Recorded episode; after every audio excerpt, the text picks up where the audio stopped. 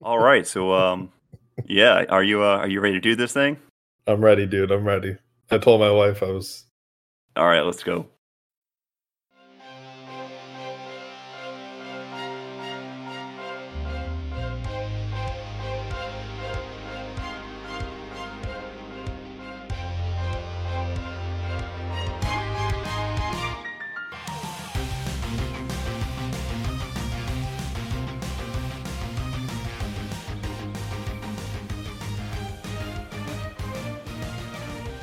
What is going on, travelers, and welcome to episode 88 of The Resonance, a weekly Genshin Impact podcast. I am your host, Ram, and returning with me this week is the most beloved and most missed original host, Dalton. What is going on, buddy? What's going on, travelers? How are you? Oh, uh, you know, you know, we've missed that. I thought about what I was gonna say, and I thought, eh, you know, I'll keep it original. Oh no, I was I was really had half a mind to make you introduce the episode and just kind of really throw people for a loop. It's funny, my me and my wife were talking as I'm like setting up, and she was like, "How does it go again?" And like it was like I never missed a single day. It was I just like rifled it off. Like I I, I even said like, "And with me is Ram." Like, yep, yeah, it's just riding a podcast bike is all it is. Yeah, oh, it's ah, gonna so be in my eulogy. okay.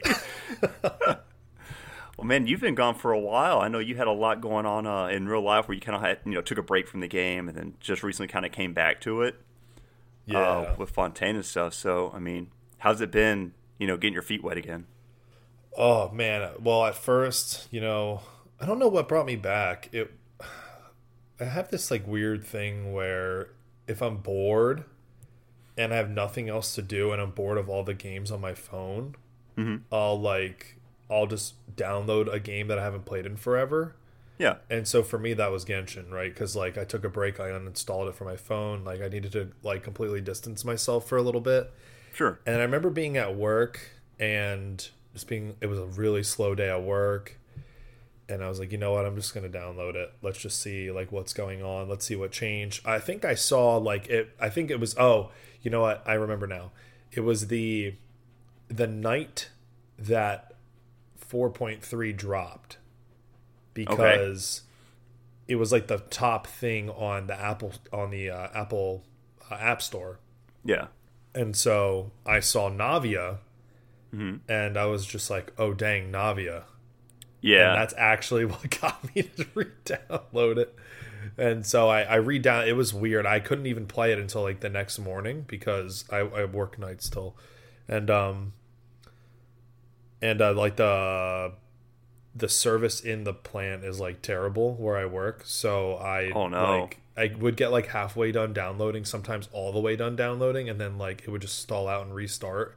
Oh, and I had to just like yeah, I know, and then I had to give up. So I gave up, and then I but yeah, coming back to the game has been like a lot of fun. Yeah, well, you came um, back on a strong update. I mean, Fontaine was was really really good. Yeah, um, I'm kind of sad it was so short though. You know, I know, I know we got the underwater exploration, but just looking and I'm trying to like mentally get past how small of an area it looks when you, because you can't see like a side by side comparison of the overland and the underwater stuff. Yeah.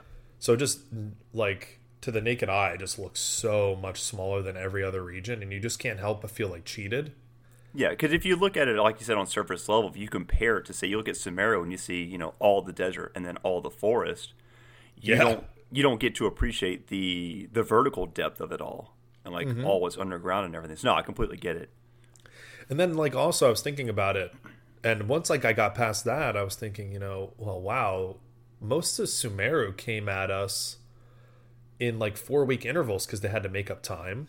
Mm-hmm. And Fontaine, it's not. It's like the regular five to six week. I can't remember what it what it really was, but I remember it was a lot longer than the Sumeru updates.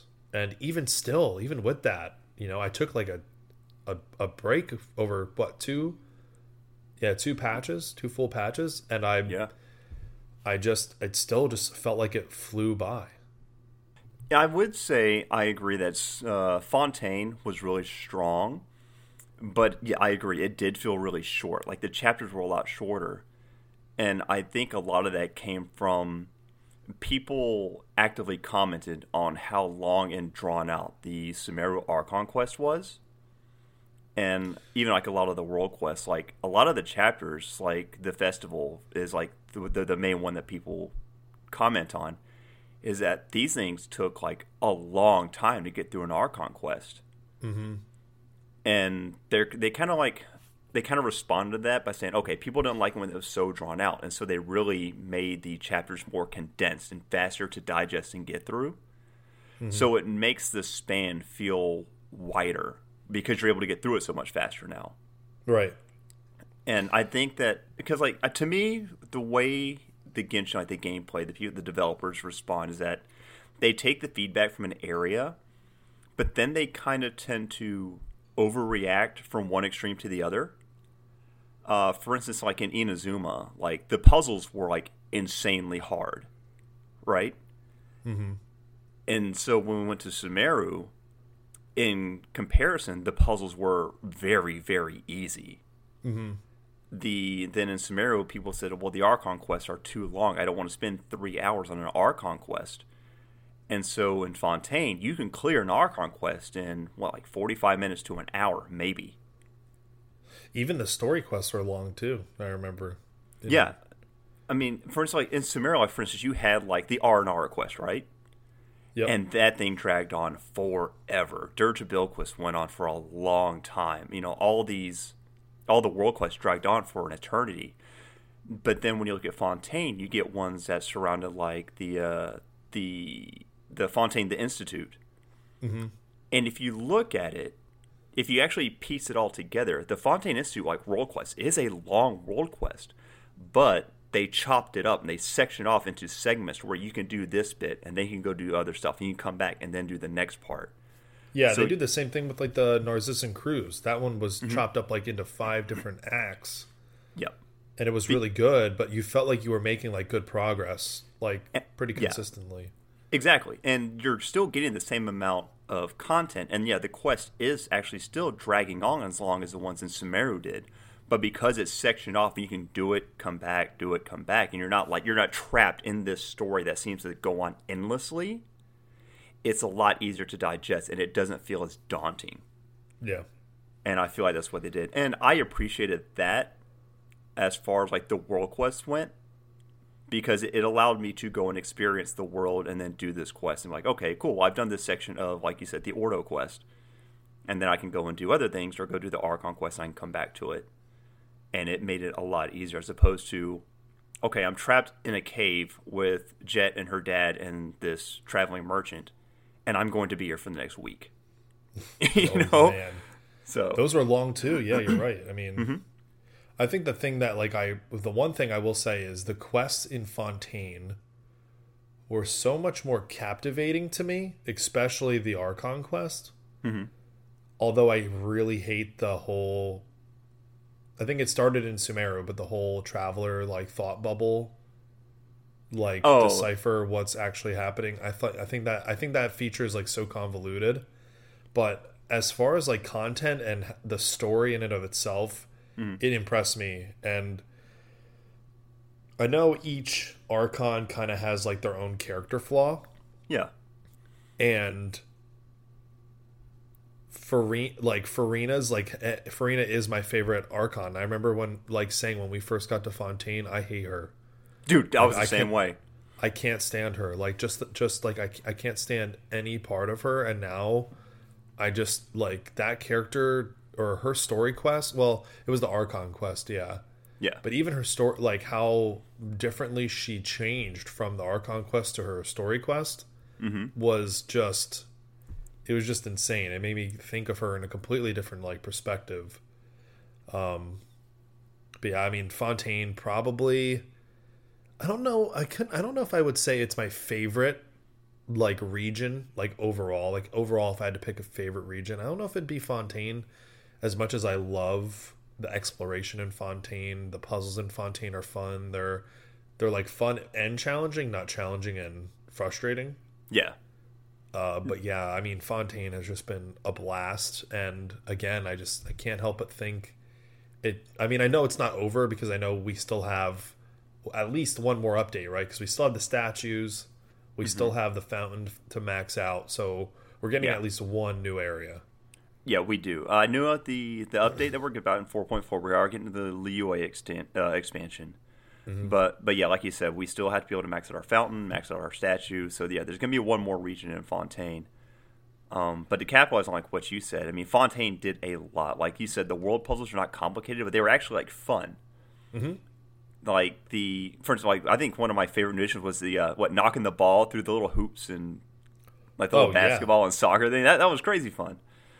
Um, the addition of world bosses that are roaming through, like you know Vivian and Oh, so Liam good. and them. Yeah, uh, that's great. You just wander across, and this big, like you know, huge health bar named enemy just shows up, and they're not like a boss you grind for materials. It's just a challenge that you can do on the side. And, they're just, hard. yeah, yeah. Oh, yeah. I, first time I went into the video, it's like, so when I first saw the whole thing, it's like, this is the hardest fight in the game. And they're showing like one of the Hydra enemies. I'm like, what are you talking about? Maybe these things got a little bit of health, but I mean, you, I can bust them down, no problem. And I didn't realize they were talking about a specific named boss because I hadn't encountered any yet. Right. And then I found it ran up to I'm like, oh, a named boss. Let's go see what's up. And they just proceeded to like nearly one shot my Eula. Oh. and it was just kind of like, oh, okay. Yeah. Can't wait to fight those in the TCG. Oh, man. Oh, I gotta hope. Well, I don't know, man. The TCG enemies aren't too bad. Like, they just added Signora to the. Playable to the. Yeah, to the to the challenge thing. They're like, oh, this is the newest, hardest enemy you're going to have to fight to get their card and stuff. And I, I beat the brakes off Signora. Did you do so- the hard mode of it though?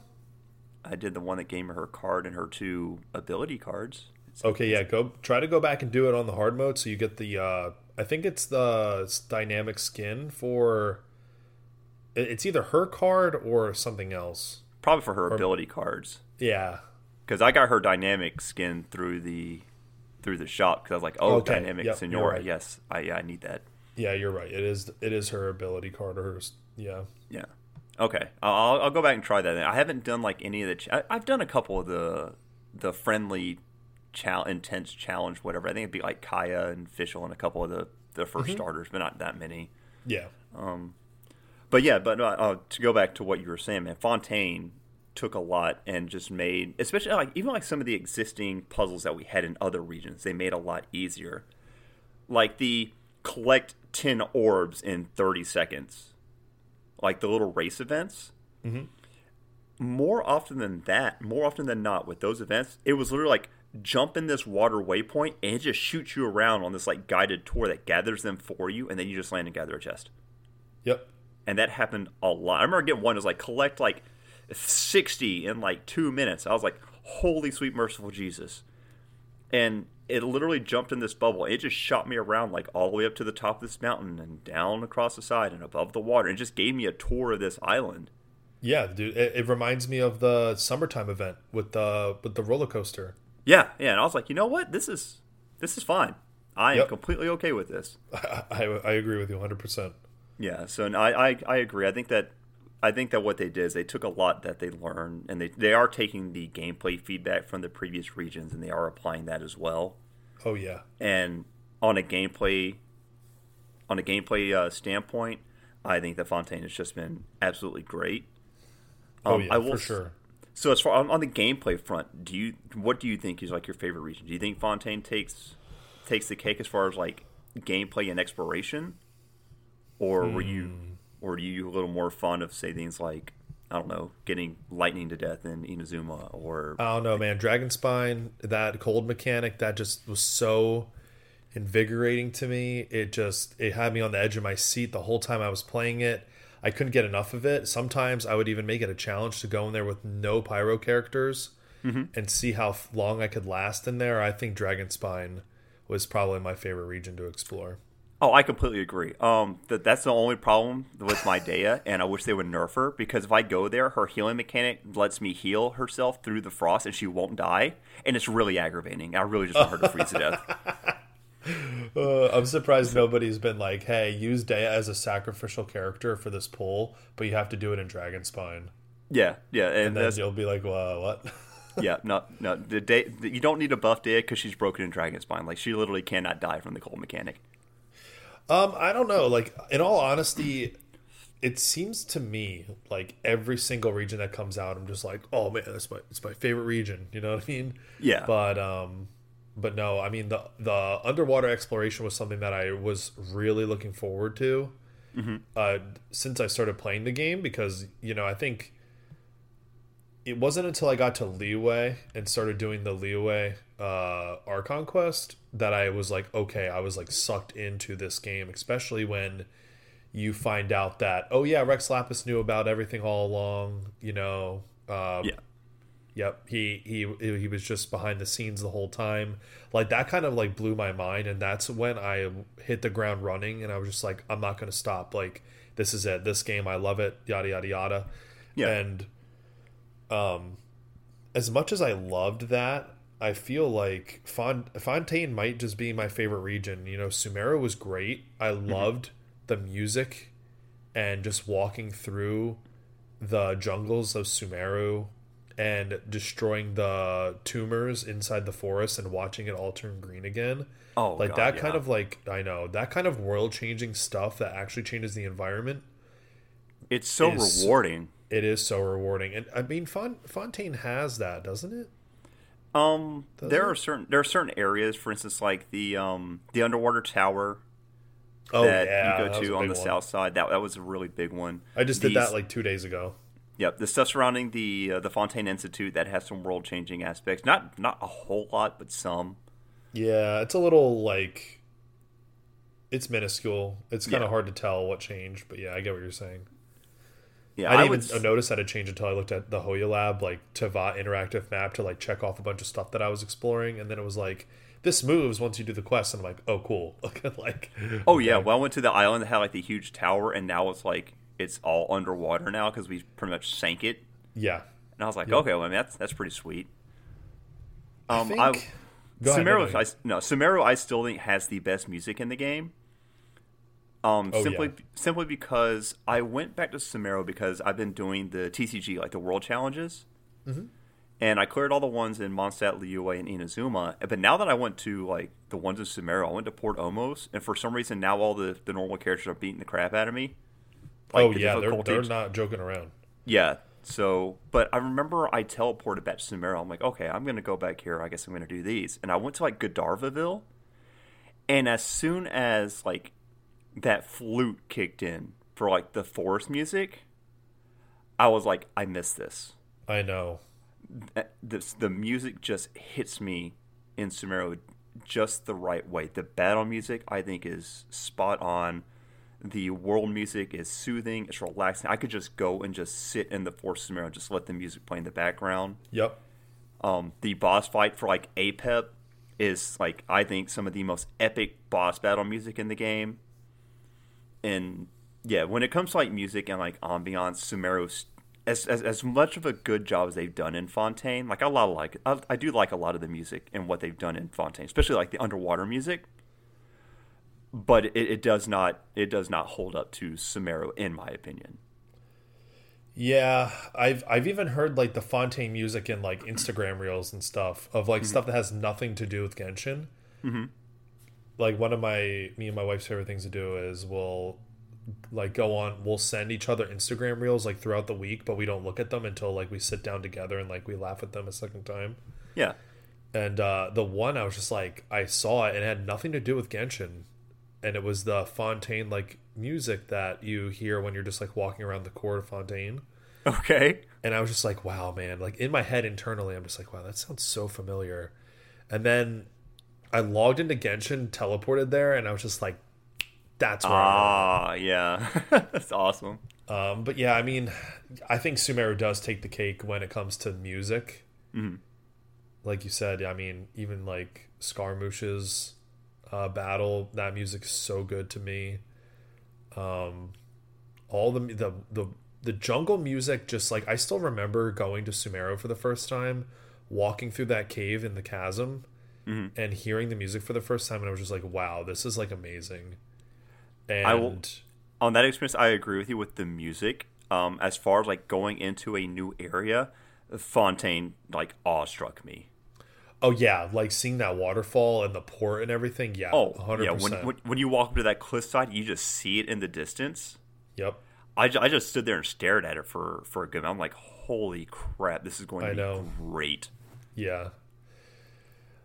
I, I don't know. I think Font, for me, it's Fontaine. I gotta say, Fontaine's probably my favorite region Okay, as far as exploration, gameplay. I think my only thing is, is I dislike the uh, how short it felt so far, which I kind we kind of knew that that was coming because I still remember. Because when I like when I re-downloaded the game, I even like thought about like, okay, I'm I'm I'm two patches behind, and then I remembered like I finished Archon quest in like a week's time okay, you know, between like exploring here and there between quests. And uh, I was just like, wow, that was really short. And it like, and then it reminded me that they said, oh yeah, from 4.0 to 4.3, it that's going to be the main story. And I'm just thinking like, wow, that's really like, short. Yeah, it's really short. Now, moving on from game, so we talked about gameplay, we've talked about region, we kind of talked about music, characters. How yeah, I mean, so um so when I saw Wriothesley, I thought he was probably going to be like my number 1, just Okay. like yeah, I just thought, you know, Husbando, like this is my Fontaine's Fontaine Alhaitham, this is our Fontaine Zhongli. Yeah, and so I, that's who I thought like the Ayato of this region. Okay, I just think, like, I didn't like him at first, and then I really liked him in his story quest Mhm. oh my when god, he yeah, when he said that he wasn't afraid to kill anybody, and I was just like, whoa! I was like, that's awesome. Uh, the amount of thirst that unlocked on Twitter was insane.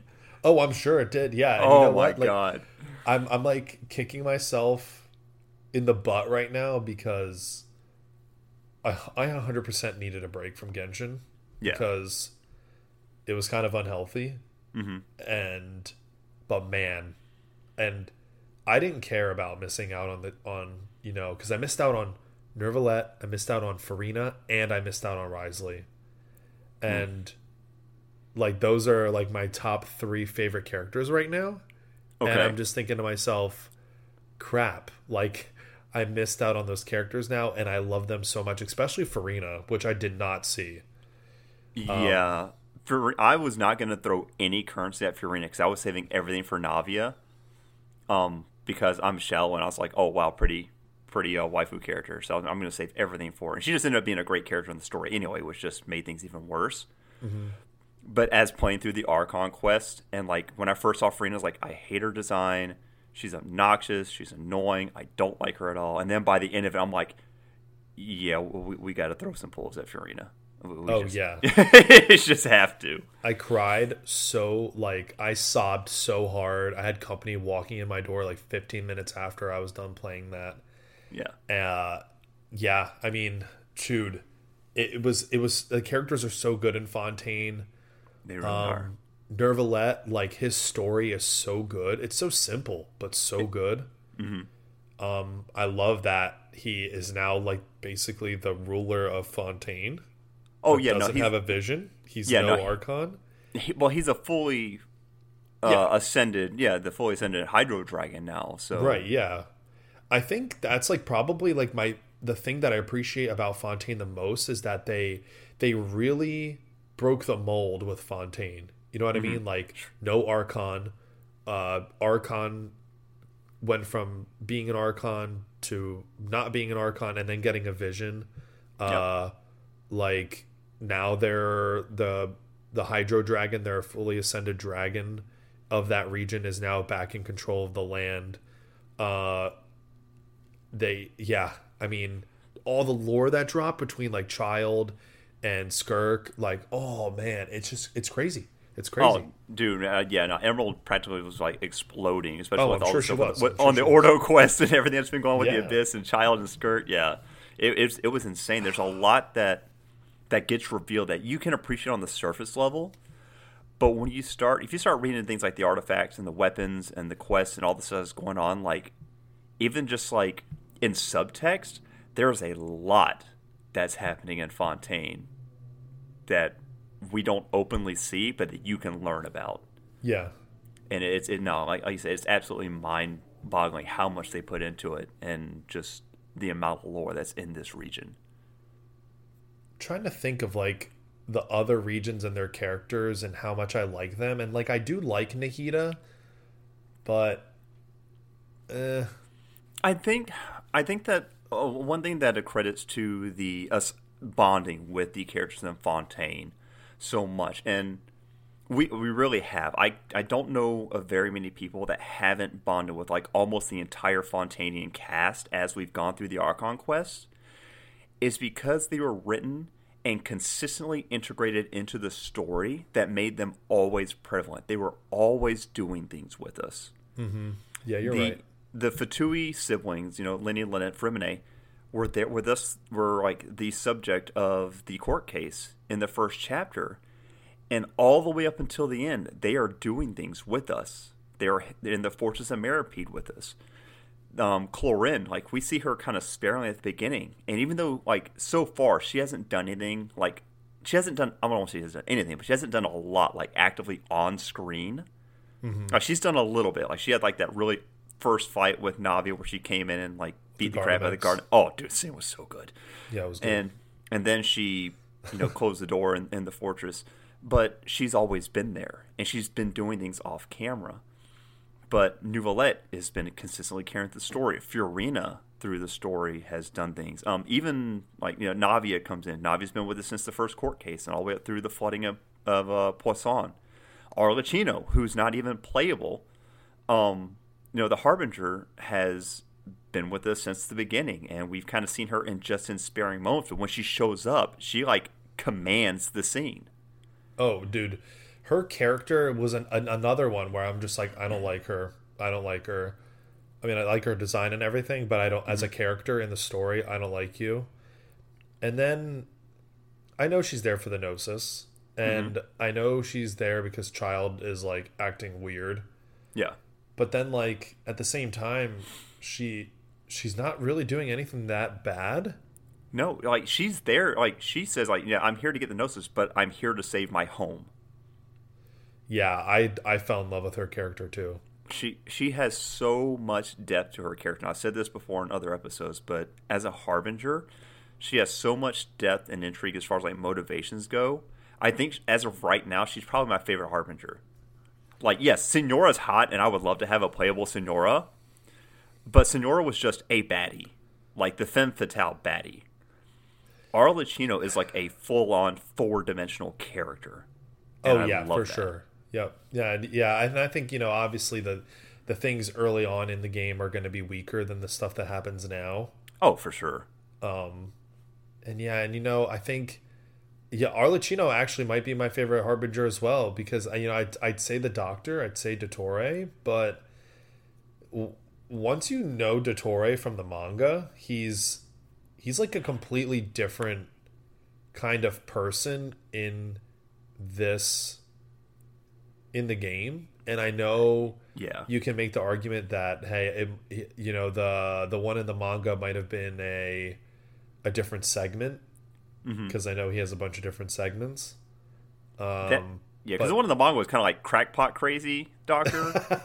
yeah but that's the best part yeah, and he had like the half gesture mask, and it's like when you see him in the game in Sumeria, you're kind of like, oh, this man had a glow up. yeah Mm-hmm. yeah Um, and now that said, also I am the tree the tree never burned like what's up with that So there's so many theories as far like what these different visions and stuff that we've had of things that are going to happen or have happened or whatever. We we're trying to decide like what's real, what could be an alternate time or a different It's probably just. Dehya accidentally hitting the tree and it burns. And Yeah, yeah. like, uh, Yeah, well, that yeah, well, I, maybe that's why they made her like you know weaker in gameplay to try and keep that from happening. true, true. But I would say, yeah, but like like going back to, I would say that the writing in Fontaine, the way they wrote the characters, made us like them so much more because we've done so much with them, and they and they were just better written. Like, oh yeah, and I think that they started kicking that off in Sumeru because in Sumeru, like you start off and like you, you're running with you see Candace and Dehya and Dunyarzad and you you do with Alhaitham, and I know you you and uh, Pharaoh like big on like Cyno. Mm-hmm. and these characters became more prevalent in the writing, and we see them we go on these adventures, in this big group effort to you know free Nahida and overthrow the Akademiya, and we didn't really get a whole lot of that in the previous regions. Like in Mondstadt, like okay, well here you're going to go on your little thing with Lisa, and then you might see Lisa like once or twice sparingly through other character chapters. Oh yeah, you're And, with like- Venti like basically the whole time. Yeah, you're with Venti. Like Jean is yeah, gives you some advice, and she's like pretty much in her office Yep. because yeah, uh, Diluc and Kaeya kind of come and then they're gone. So everything you do revolves, you know, like you said, pretty much exclusively with Venti. Like I didn't do a whole lot with Rosaria. I did like almost nothing with Razor because I wasn't here for the Dragon Spine updates. I never got to do anything with Eula or Albedo or any of that. oh, so you didn't do the event with Albedo and the Whooper Flower? Nope. That was Nope. a good one. Yeah. Yep, I- no. and, so that's oh, so that leads me to another question. I'm sorry if I just completely took you off course with this, but Hmm. what did I actually miss? Like, what limited events did I miss? Uh, well, were you here? You were here for the summertime event with the Dodoco cart and all that stuff, right? Correct. I just missed 4.1 and 4.2. Then, as far as like events go, not really a lot that I can recall. I missed the holiday one, the holiday event, like the Yeah, winter I- event. Which one? What, what was that about? I don't even remember at this point. You're, you're throwing that at me on the spot, and I'm trying to recall. So, Hmm. Yeah, I don't think there was a whole heck of a lot. Like, we had that one event like right before he came back where we got Freminet for free. Yeah, that's the one that I'm really mad that I missed because I don't have Freminet, I don't have Lyney, Yeah, I still don't Um, have Kirara. Ugh. yeah. Kirara was another free one. Uh, she, she, well, she was. Uh, I thought that she, didn't we get her free during that summer event? You should have gotten Mm. a free Kirara, or maybe it was right after that. But yeah, Kirara was free. Uh, Freminet was that. free, but I can't think of anything like super impactful as far as like events or anything goes. Because like I said you left during the summer event, and you missed like you missed like the first two releases of the Archon quest, and that was, and then you came back. Yeah. So as far as like meaningful content, you didn't really miss anything. Okay. Well, that makes me feel better. Yeah. Um but no, uh yeah, so I'm so yeah, as far as like characters, as much as like even now, even with Navia now, like I, I love my Navia. I love her so much. I still think as far as like characters go, I think that Dehya is my favorite Oh yeah, as far still. as like character goes. Yeah, yeah, still. nice. But I do think that Fontaine had the strongest character representation in the game. Yeah, that's fair. That's totally fair. Yeah, and I'm, I'm not sure if you feel the same. Uh, so Or- so Cyno is still going to be my favorite character, Okay, and but I will say Furina is by far now my favorite Archon. you, know I would. I'm, Well, I'm, I'm on the fence. I'm kind of in agreement with you. Yeah, well, the, the, our pseudo archon. Yeah. Um, because I still do like Zhongli. I like his personality. I like his presence, and I just kind of like that old man kind of guiding off, you know, off-screen dad vibe that he has. yeah, sure. and I did like his story. But like you said, I do, and maybe it could be recency bias, but I do feel very emotionally invested in Furina. Because, like you said, when you play through her through the Quest and her character chapter, you get such an attachment to her. And like you were talking about, like you know, like getting like emotionally swept up and like crying stuff during the quest, and I re- just remember like having to catch my breath and stuff. Like when you're having the flashbacks of her you know, carrying out her or her duties as the Archon when you're looking back through her service over the 500 years. Is like Yeah, when she's Their The- interpretation of like her pain and like like Oh. how much she hated just the same thing happening over and over and over again for like hundreds of years. And being completely alone and not being able to share what was going on. Yep. Yeah, and like when she was talking to the descendant of like one of her like original like believers and followers, and she's like, she's she's smiling and carrying her duty, but then she begins crying, like, and she doesn't even realize it. Yep. That was the scene that broke me for the character, and that that just that just that just that that really that's the one that kind of like crushed my heart. I'm like, she's so good. She's so good. It's a it's yeah. I mean, I still yeah. have my favorite character, but And it seems so weird because it's like it seems like the best way to get you to care for a character and want to like do things and like you know pull for them and, and everything else. It's like make you feel bad for them. make them suffer. Oh, dude, like I still get choked up at um what Nahida's happy birthday trailer. I I love Nahida. I hate that character trailer so much. So I don't even I- remember that. I, I've explained it to you before, and it's just like when I'll have to she's like, rewatch it. "Oh, dude," it's like he starts off all happy. She's like, "Oh, today's my birthday," and she's like, "You know, the people came out to see me. You know, Dendrocon, we've missed you so much." And then it repeats and it repeats, and every time it repeats, it gets darker and darker and darker. And then the character chapter just ends like on this like tear jerker note, and it's like, "Oh, Genshin Impact." It's like, what the hell? Yeah, that's how And they get you. It is. It's a dirty tactic, but it work. It works on me every time. But, uh, so yeah. So so you're gonna say, so so far gameplay you gave to Fontaine. Music. Did you get to Fontaine or did you draw it back to Sumeru? Nah, Sumeru still takes the cake with the music. Okay. So character wise, Fontaine. Oh yeah, hundred percent. Okay, and story, Archon quest, lore. Fontaine. It's hard for me to like choose fun. Like it's hard for me to choose between Inazuma and. Yeah, I don't know. I mean, it's so hard between Sumeru, Inazuma, and Liyue. It's really hard for me. Okay. But Fontaine, I just I I can't get over how good it was.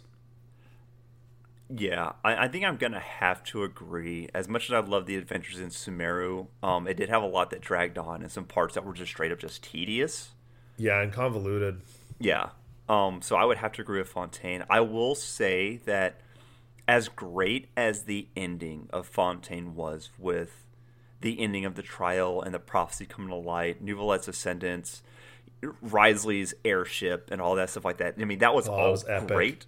It was. But to me, as far as the capstone for the Archon quest, nothing beats the battle with the Jade Chamber in Liyue. The fight against Raiden doesn't hold up. The stuff with Dvalin and the things that happen in Mondstadt, nothing holds up to Ningguang throwing the the whole freaking Jade Chamber at this god. Or Yeah. Shin, Shenhe just showing up, stomping down and freezing a tidal wave, or Beidou rounding with the Crux fleet and firing her pirate cannons. That to me has is still to this date the pinnacle or the epitome of an Archon Quest capstone.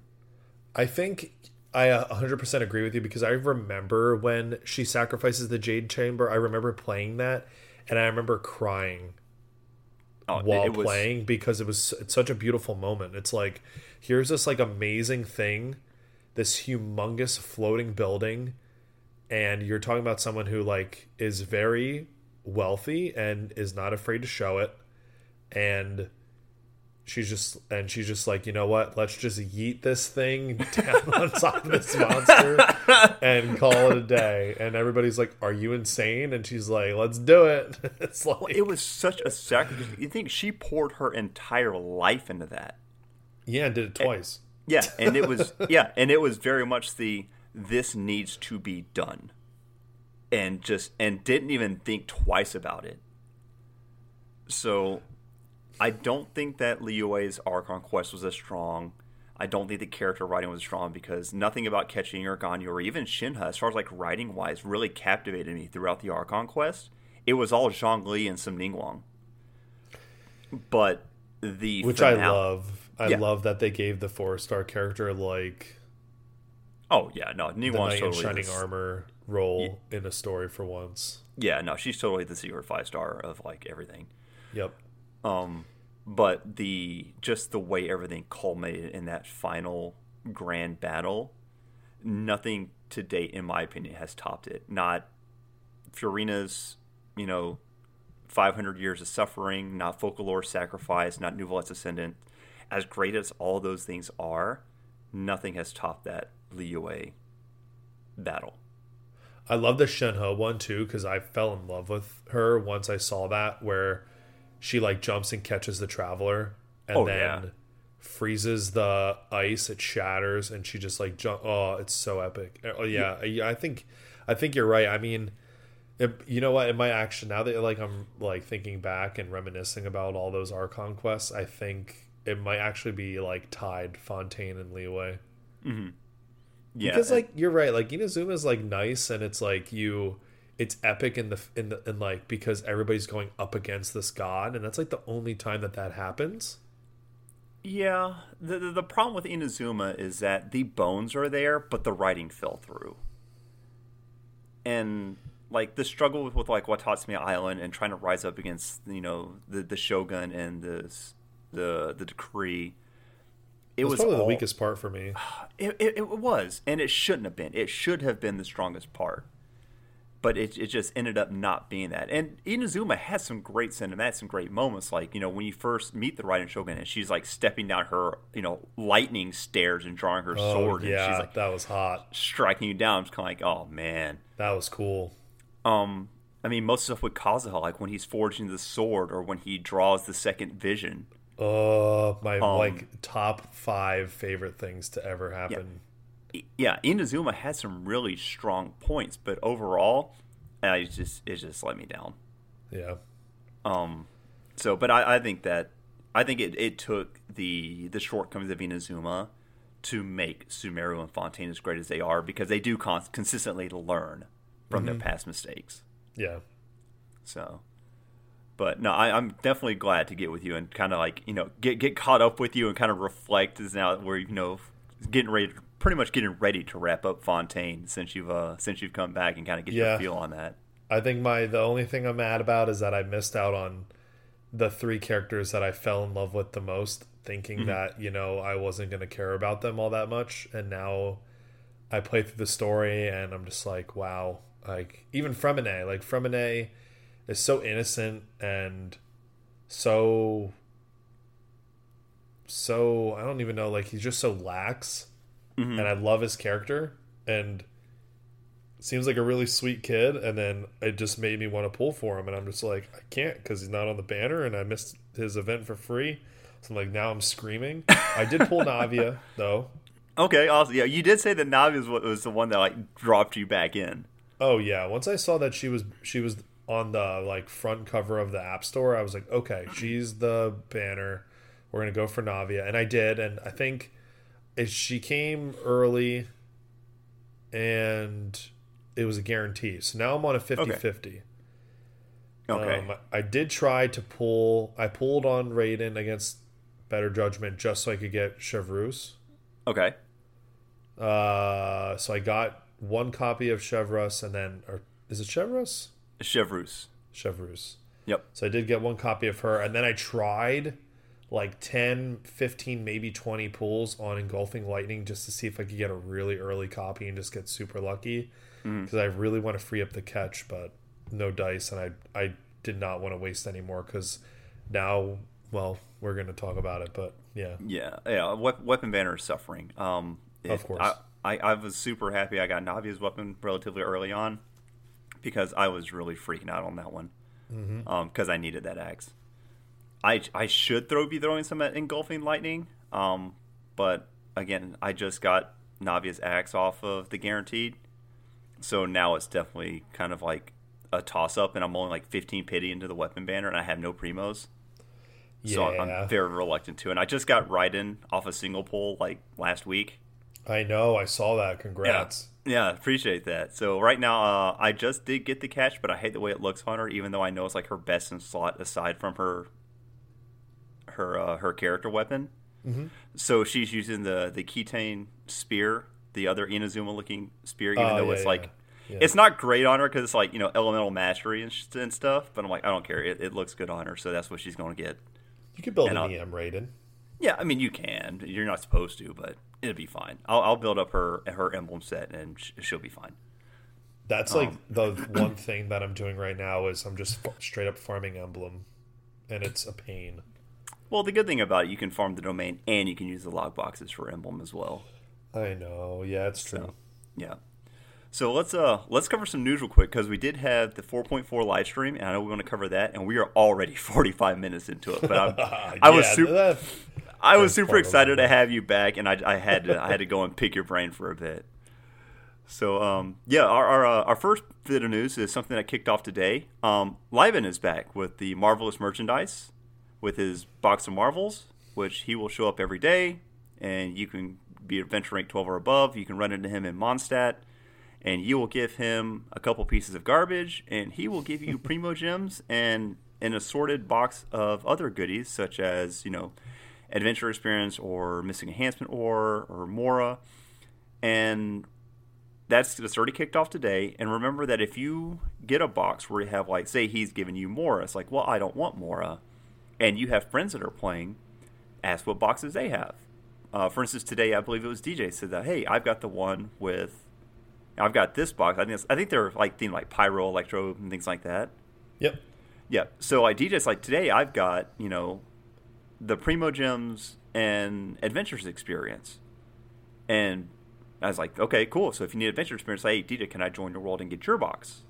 And then on the flip side, I had one that had missing enhancement ore. So if you need stuff for your weapons, you know, come to my game and get my box. So you can do that once per day. Um, I don't know of a whole lot of people that actively do, but I mean that is an option. But everybody likes Liben because he takes a bunch of excessive materials that you have and don't really need and gives you primo gems for it. So you know, Liben's the, Liben's the real MVP. Yeah. Yeah, He's already and- dropping that in Atlan lore. Yes, sir. And he'll be hanging around from January 22nd to January 29th, so roughly a week. Uh, yep. The next thing is an ongoing web event that's actually getting ready to wrap up. So you haven't done done it yet. Go and get to it. And it is the Lean Mean Cleaning Machine. And have you done this? You know, I frequently spend some of my free time when I can't sleep scrolling on Facebook and watching people power wash driveways, and this really scratched that itch for me. I got to tell you. Yeah, I, I completely agree. I've actually watched like streams of like my friends that playing was is Power Wash Simulator. Oh yeah, yep. And it's such a it's such like a therapeutic game. Oh yeah, Or it's like, that's great. and just, just yeah. So this is basically that, and you go through, and there I think there's five different levels, and you'll get primo gems and other rewards for doing it. It will be wrapping up, I believe, the day after this recording. So if you haven't jumped in there, jump into it. It is a lot of fun, and it's it's just real quick, easy rewards. The next piece we got was the release of the Stellar Moments Volume Four album so which is our most recent collection of our character themes and some Fontanian music. And have you had a chance to give this one a listen yet? I haven't. I probably will now though, because I know there's a. I see that there's a name card that's given out if we hit five million. So please go listen to it, everybody. I know I'm going to tomorrow. Yeah, I, I've definitely done my part. Um, I love a lot of the themes on here. Wriothesley still cracks me up because of how just outlandish it is compared to virtually everything else. Because it is so like techno dubstep thing. The best part. Yeah, and the fact that you know he's the Duke of the Fortress Mirror, which is like the prison, Yeah. and that there's things like jail cell slammings and like police sirens and stuff in the background of of the music. I was like, okay, yes, th- th- this is great. the difference is jarring. It, it really is. It was it was really funny. Like to me, like That's funny. it was like when you heard like the Wanderer's boss boss music, oh and it was yeah, like that, that. was a that electronic too. yeah, it was like super heavy electro dubstep, and then it like molded into the Inazuma, like the Raiden Shogun's theme. Yeah. and it was like, oh, this is like this is awesome. But it kind of molded because he's in this like giant like mech where he's trying to become this god. It's like, okay, I kind of get how this fit, you know, this kind of like molds together. But Wriothesley is just just completely caught me off guard. It's not what I expected, but it's good. It's good. It's good. I, I love um, I love Wriothesley's theme. When you're fighting the uh, all devouring narwhal and you get Mm-hmm. that music when you fight the I don't even know what it's called. You're, you're fighting the like the thing that like after the narwhal swallows you up, you fight that like it looks like a husk. Oh yeah, It that music like literally reminds me of Star Rail. whenever I hear it. I feel like like a lot of things are like pulling from Star Rail. I mean, in addition to a lot of things that Genshin is actively pulling from Star Rail, I feel like a lot we're getting a lot of influences as well. Oh, you are because I like I don't even know how I didn't think about this like just five minutes ago, but and not to get off track, but Liben, did you like, Uh, pay attention I- to what he said? I was just going to mention that of how he's like, you Oh. know, when I lay down, I look at the stars. Do you think that each of those stars may be a sun with their own planets revolving around them? And could we go to those worlds? And do they also use Mora? I'm like, bro. Did you see what one of the trail uh, the the trailblazers? Geez, the traveler. The, what you can say is a traveler. oh, what, what did you say? Like looking to blaze new trails or something like that? Yeah, are you looking to trailblaze something new or something That's like that? And I was right, like, yeah. wow. I was like, that's cheeky. Uh, oh, they, they knew what they were doing with that. Oh yeah, they did. Uh, no, I, I meant to mention that earlier because I know that uh, that you were being. Are you still playing Star Rail? Uh, no, it's something that I thought about, but honestly, I probably shouldn't, and I probably won't for a Okay. while. Um, but man, it, the characters they just they all look so good. Like I know there was a new character that just dropped, and it looks phenomenal. But I if I gotta control myself. Yeah, no, I, I completely, I, I agree. I think that Star Rail looks great. I love the character designs. I think the music's good. Um, the gameplay just didn't hold me. That's why I fell off. Um, but no, you can definitely see a lot of the influences in some of the new character designs and the music kind of trickling back, Yeah, and that's completely fine. But um, but yeah, to, to get back on the Stellar Moments thing, no, you're completely right. Um, if the if the soundtrack gets a five million play count, then yes, we will get a free in-game name card that has the kind of like the Paimon looking cover for the Stellar Moments albums. So Yeah. Yeah, so all you got to do is go and listen to some good music and get a free gift as a thank you. put on repeat and uh, put your phone like under a blanket or something. Just fall asleep while it charges and like plays music for you. Oh yeah, absolutely. I mean, like half the things will probably be good to fall asleep to anyway until you know Wriothesley's theme kicks on and wakes you up. yeah. Um, yeah. So uh, aside from that, um, now I didn't want to cover this, but we kind of have to just because of the nature of the situation right now. But there has been a massive backlash against Hoyoverse and the Genshin Impact team specifically over the version 4.4 and the Lantern Rite anniversary awards. So the big thing is is that typically when we get we get our 10 pulls from the daily login banner. Um, but seeing how we're coming on our third anniversary, one of the notes that that they said is like to thank our travelers for bearing with us over these past three years. We want to thank you with three additional intertwined fates. That Yup. is nothing. And I just, I, I, I feel like uh, you know. I know you said that we need to talk about this, but Mm-hmm. I can't help but feel like I just like whenever something like this comes up, I just feel like I'm beating a dead horse. Yeah. It just, I, and I get it, right? Like I get it. I, I, I'm not really frustrated, but you got Star Rail over here giving away five star characters. You got like all these other. You're you're gonna. You'll make more money by giving away one free five star character. I, I agree, and like the way you mentioned Starlight, because they just gave away, you know, was it Doctor Ratio or whatever it is? Is that a five star character? I would think so. Yeah, they got they got him for free. Wow. And, and Star Rail consistently gives out like a lot of free currency. yeah. Like every they give away like I mean a, a butt ton of like free pulls and stuff. Mm-hmm. And I know a lot of other games do this. Like you know, I used to play Azur Lane and Blue Archive and Fate Grand Order, and a lot of these games give away a lot of free currency to incentivize incentivize their their their players to keep playing. Like, hey, you know, thanks for playing. You know, please keep playing. Here's here's some free stuff. sure. on one hand, I I understand where the player frustration comes from because, like I said, with Star Rail, you can see that Hoyo has no qualms in giving away free stuff to their players. Yeah, I don't get why it just is with Genshin. Like, Yeah, and I don't, I don't either. I think that's where the frustration comes from. Because like, if you're doing this for your other game, why aren't you doing this from like your your main game?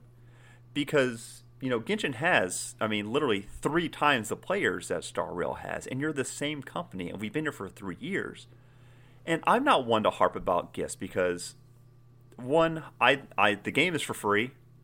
Like I, this game was made for free. I get to play it for free. If I want to spend money, that's my choice and I really don't care much as much about things like gifts and rewards and things like that as I do about quality of life improvements. Mm-hmm. So, on the one hand, I I understand where people are complaining. I don't. I, I have trouble backing thing like you should give me more free stuff for playing because and and I'm in the minority here and I understand that but to me that's like I'm given this game to play for free and then they give out free gifts every year. And me just saying you're not giving me enough free gifts for playing your game, even though I'm playing for free, makes me feel like somebody giving me a Christmas present and me telling them to tell me thank you for accepting their gift. As opposed Yeah. to me saying thanks. And, and and and that and to me that that comes off as a sense of like player entitlement mm-hmm. But I think that's because I don't care about the about the rewards and the gifts. I don't need that incentive to keep playing because I think that Genshin itself, the game itself, the exploration, the world, the quality, the writing, the way it keeps me coming back every day, is enough for me to keep supporting the game. But people want to feel appreciated. They want to feel like oh, Hoyo, yeah, the oh, Hoyo values us playing, so they want to give us free stuff. And I, I, I understand it. I just have trouble getting behind the, the the give me more stuff approach. Does that make sense? It does, but at the same time, I can't help but feel like there's this. I yeah, because I'm in the same boat as you, where it's free. So why would I complain? Because it's free. It's not like It's I not like I to- paid, it's not like I Yeah, paid for the game and then, you know, am not given anything for my for my efforts as well. Like I'm I'm playing Mortal Kombat One right now, right? Mm-hmm. Like this game was like seventy dollars, sure. and then they give me like nothing for free. Right. like at all. Like if I want like a character skin, like one character skin in that game, it's ten dollars.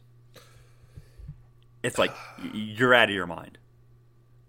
And Yeah, but was, that's the thing. That's the thing is that you're you're guaranteed to get that though, and I Mm-hmm. think that's that's the thing is that's what's the the big disconnect is that the three fates that they're get like oh you know what and as a big thank you for sticking with us, with us here's three fates well Mm-hmm. what if you're someone who and you know you have even if a, even if you've been playing this game like let's just say you have a you have a, a, a player who's free to play they can't afford to to spend money they don't have a job probably younger folks right Yeah. that are playing this game and they play through everything they save all their prima gems. Um and you know a character the character that they've been waiting for finally comes back as a rerun. They don't get that character. And you know if for a character to be you know absolutely optimal you want their weapon at R5 and you want their and you can argue yeah you don't need a R5 weapon and a C6 five star character for it to be optimal. But if you have a character and you don't work and your prima gems are that limited to the point where you can't spend 4.99 on a Welkin moon mm-hmm. and nothing and you obviously can't you know spend anything else. Yeah, so like those three fates kind of feel really like the three fates kind of feel like a slap in the face because the three fates get you nowhere. I agree, and I think that one of the Chinese responses was, I think I read on the translation is like, you know, we've been here with you for this long, we've invested this, we've helped the game grow. It's like, and you give us three fates. It's like you can take your three black tassels and go to hell. Was like was like their response to it because they know like the three fates just give you three blues. It's not even a temple. Like you can get a guaranteed four four star weapon or character. Yeah. And I think that at the very minimal, what they could have done is they had done like a 10 pull per year. If they had done like 30 intertwined fates instead of three, I feel like the entire crisis would have been. Because that doesn't even guarantee you to pity, but it gives you three full 10 pulls. So you're saying like as a thank you they give you 30 pulls? Yeah, so if they give you like 10, 10, 10 fates per year, Yeah. right? I think that the entire thing could have been completely avoided. Because when Yeah, they say think- we're, when they're just going to give you three, like you said, it feels a lot of players feel like it is just more of an insult than a gift. Yeah, and I think that's the kind of the same complaint that you'll hear a lot with daily commissions is that you know you if you do the Welkin Moon, so you get ninety Prima Gems, right? Yep. Let's Yep. say like you run through all the content, you have nothing to do Hello. other than build characters. Yeah, right. me I right mean, now. like, you could, you could, but yeah, okay. So obviously, you know, you can achievement hunt. Some Mm-hmm. of those are RNG, so you can't really say, "Oh, I could." You could achievement hunt because you can't really do that all the time. But Mm-hmm. you know, you don't have anything to do in the game. You log in, do your dailies, and you claim your 90 Primogems for the Welkin Moon, and you're still 10 Primogems short of a pull, and it just feels kind of like it feels so awkwardly bad. It's like why why 150? Yeah, I I, I can agree with that because I have kind of noticed like like why am I like ten like ten primos off? Like it, it does feel like that the Welkin I could be bumped up just a smidge, or the daily rewards would have something to kind of shore that up to at least one solid pull a day. Yeah, just let us do five daily commissions and Yeah. just give us another 10 or yeah, that's give us the or yeah, you, yeah. I Yeah, mean, and then- either and- way you look at it. And this kind of goes into another part of the argument, and a lot of it's been ongoing, is quality of life improvements for the game itself. And even though the primary complaint that's going on right now, especially on the Chinese region for Genshin Impact, is mainly focused around the lackluster anniversary rewards. Like it's basically the Genshin first anniversary all over again, uh, except even worse. Because right now people are like boycotting Genshin Impact social media over there. They're the, the Genshin Impact TikTok account in China dropped like two million followers. One of their other, I don't think it was their Bilibili, but one of the other social media sites they use lost like over a million followers. Players are even boycotting and unfollowing companies that have collabed with Genshin, like uh, brands like KFC and Pizza Hut. They're unfollowing that, so there's backlash on that. They are review they're review bombing the game. It's it's really nasty right now. And well, I, I personally don't care about the rewards myself. I understand the frustration and and where they're coming from. It's, it's, That's just not my fight. Mine is like like what we were just talking about with the the way the Primogem situation is and what quality of life is like. We've been begging two years for a resin cap update. Um, I am still to this day clamoring for a teapot loadout increase so I can make my teapot even fancier. Mm-hmm. Um, we need, and we just need uh, an ability to. We talked about this earlier. Like I wasn't here for any of the Dragonspine events. I have, aside from the small interactions I've had with Eula through like the summertime event and her character chapter, I have no connection or bond with Eula aside aside from she hits hard and she looks good and the ability to replay old events because Yeah. there's a there's a lot of lore and character interactions and background stuff that is utterly lost if you know if you weren't there to experience it. And the Quad of updates are just now starting to come into Genshin, and they have only been coming in since the launch of Honkai Star Rail. Mm-hmm. Star Rail came out and had so many of the improvements that people have been asking for for Genshin that the the vocal player base got so loud that they they started to finally take some of these these features from Honkai and bring it back into Genshin. And I am so glad that it has because the quality of life improvements that are in Honkai coming back to Genshin, it- like I, if anything, even though I don't play Honkai anymore, I am so glad that it's kind of a quality of life like test bed to like, hey, these things are good. Let's give it back to Genshin because we've gotten things like better inventory management, artifact and experience application, underground maps, just so many uh even just like something like superficial like the um the character roster lineup when you're building your teams and they've got like the cool backgrounds and the different poses and things like that. It's like these are fantastic updates. I want more of that and i will fight for those and i will argue and riot and raise hell against the development team night and day with you to get that back in there before I will complain about I don't get enough fates for the anniversary. I mean, um, they can take those as long as they make good quality of life improvements, like uh, not making me run down the stairs when I want to farm Emblem of Fate, mm-hmm. and I just spawn right in front of the little. oh yeah, that was a that that oh. that was such a a. So many of these updates feel like they've been so long past due, and yes, it's better late than never, but it shouldn't have taken this long. Especially and, the one of the ones that we're going to talk about later after the break in in the 4.4 live stream, like that. The one quality of life improvement that I saw, I'm like, thank God. Like yeah. it's just, or I should it, say, thank Archon. It's just like it's wild to me that this hasn't been a thing. Mm-hmm.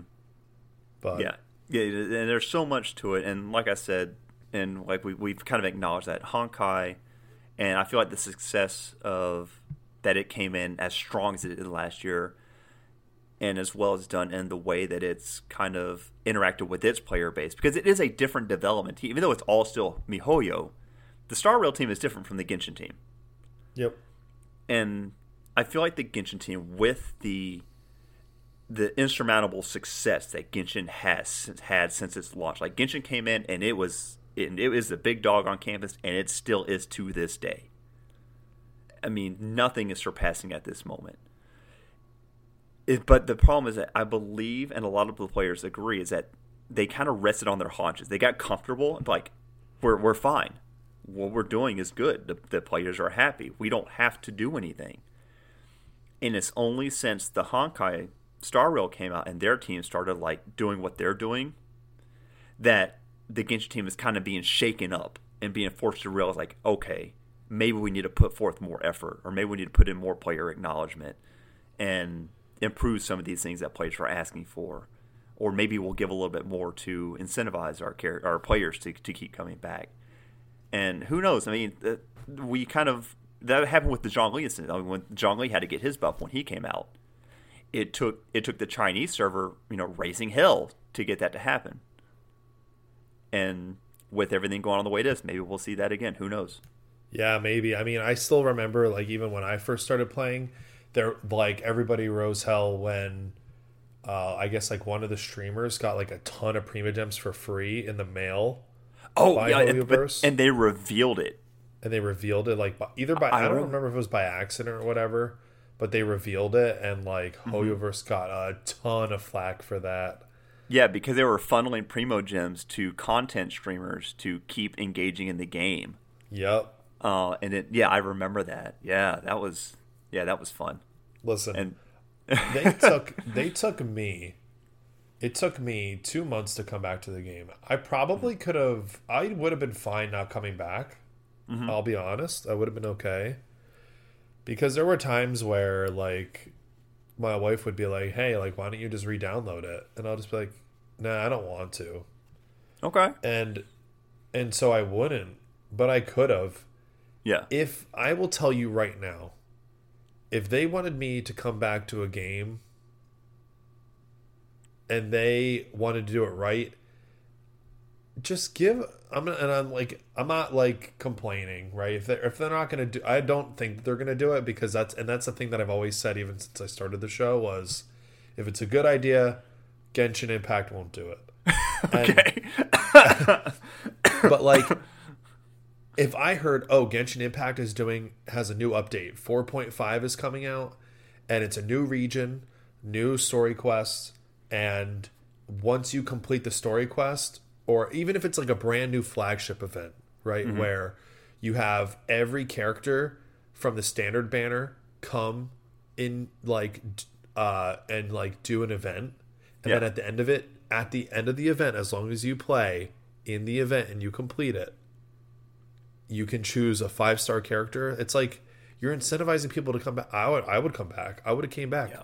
earlier yeah. you know what i mean like i just don't see it's not like you're going to get people to log back into your game to claim that free character and they're not just going to claim that free character and log out mm-hmm. they're just not because if they if they weren't going to if they were to claim the free character and then and just log out they're not going to play your game so why would they even bother logging in for a free character Uh, I mean, I, I agree with you, but on the same time, I also did like re-download and log into Azur Lane because they did a collab with Senran Kagura, which is a game that I got really big into a long time ago. Mm-hmm. And I literally logged in the game, got my currency, pulled the characters, and logged out, and I haven't looked back. Um, so, yeah, I, I, so yeah, I, and you might be the minority here, and and I could be completely wrong. You know what I mean? But I'm just, I can't see Genshin being the conglomerate of a yeah. gacha game that it is have that same like have that same effect. No, I, I, I completely agree, and and that's also why I said you have to like have it tied to the story so that you actually have to play the game. Yeah, and once you get back into it and you get into the flow of it and you get your free character, you're going to want to play with them. You're going to build them up, build up your teams.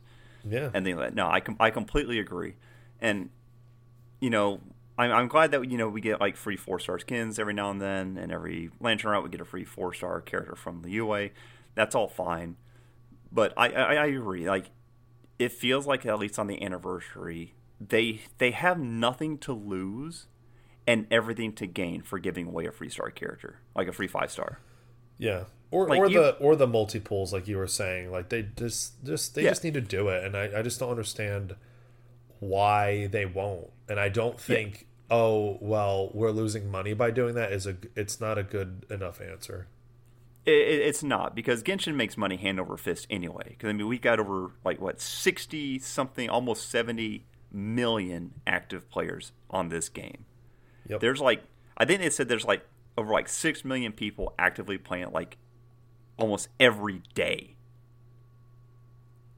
That's and wild. that's that's absurd. Yeah. And, and that's one of the biggest complaints, which you which you you you're kind of forced to agree with. Is like, there's no reason why they can't. Like, you can't just say, "Well, I can't give away that many fee- that many summons because I'll lose money of people not buying summons." It's like you are dr- literally drowning in money. Imagine somebody at like zero pity, or even like I don't know, I'm trying to do math in my head real quick. Imagine somebody at like 35 pity and mm-hmm. you give away 30 pulls. Yeah. They're going to be at 65. You don't think they're going to be, if it's a character they want, you don't think, and they're on a guarantee, you don't think they're going to try to spend the money to get another 10 pulls? Yeah, the 5 or $10 to shore up and get to the pity and actually finally break the threshold to get that character. Absolutely. I mean, it's more like 20. It's like 20 bucks to to break that threshold, but I go yeah, exactly. Yeah. That's yeah. my point though. Like they're gonna spend that money. Mm-hmm. And I, ugh. I, I, I completely agree. And, and if they're not on a guarantee, guess what?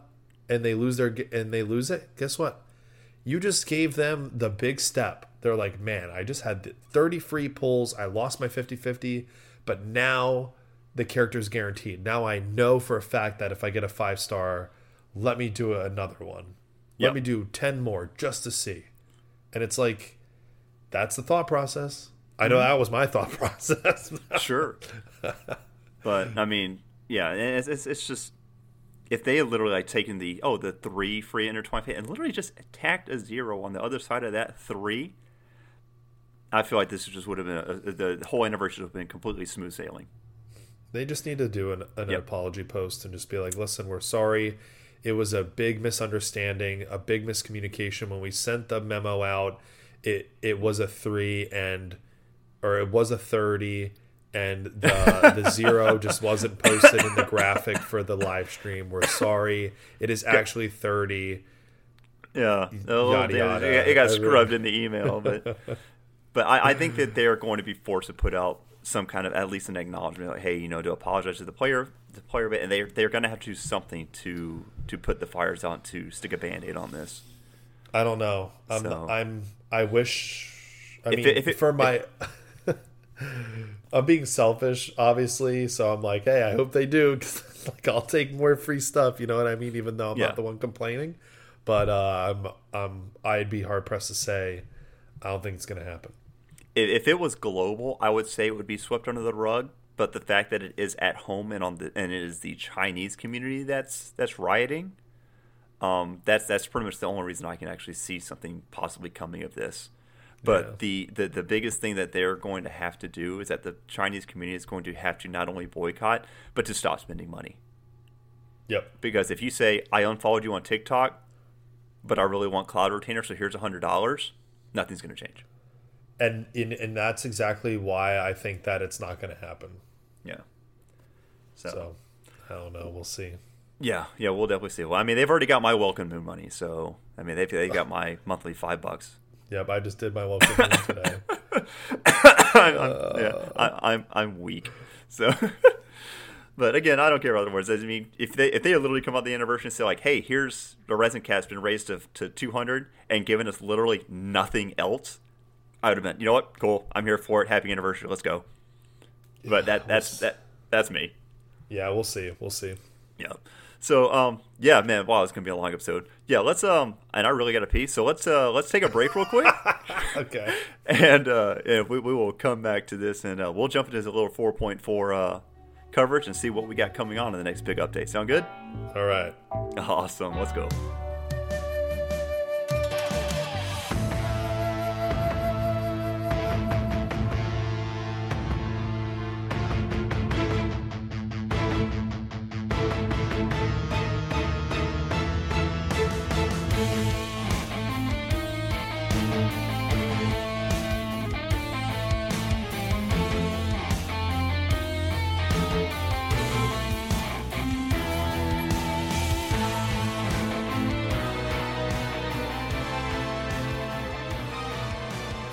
Right, and we are back. All right, I definitely feel better. Uh, hopefully, after an entire like that was a lengthy like our first segment normally runs like fifteen, maybe twenty minutes. Um, oh no, ours was forty. ours, yeah, ours was, was, nice and healthy, but that was a fun discussion. I, I did enjoy that. That's, that's I, I, love having you back on here, man. It's it's, it's Needed good to happen. It is. It, it, it, definitely did. I'm always happy to hear it. I know that the uh, the listeners are glad to hear, um, you know, Big Daddy Dalton come back onto the show. That's right. So, um, yeah. So version 4.4, uh, live stream went live just the other day, and we have our new Lantern Rite coming in with a a handful of of big updates going. So you ready to dive into it? Oh yeah. All right. So fourth Lantern Rite is here, and the first thing, you know, first and foremost, we are going to be using uh, Sora Hoshina's uh, kind of overview of the uh, of the live stream which if you haven't followed Sora Hoshina on the HoYoLAB app, definitely give her a follow. Uh, they do fantastic write-ups with you know pictures and layouts and descriptions. Um, they they do a very very good job. So yeah, if you haven't followed them yet, definitely do so. But the first thing we're going to jump into are the Wish banners, which with the Phase One, we are going to have two new characters join the roster. I know one people have been waiting for for like a long time. Oh yeah.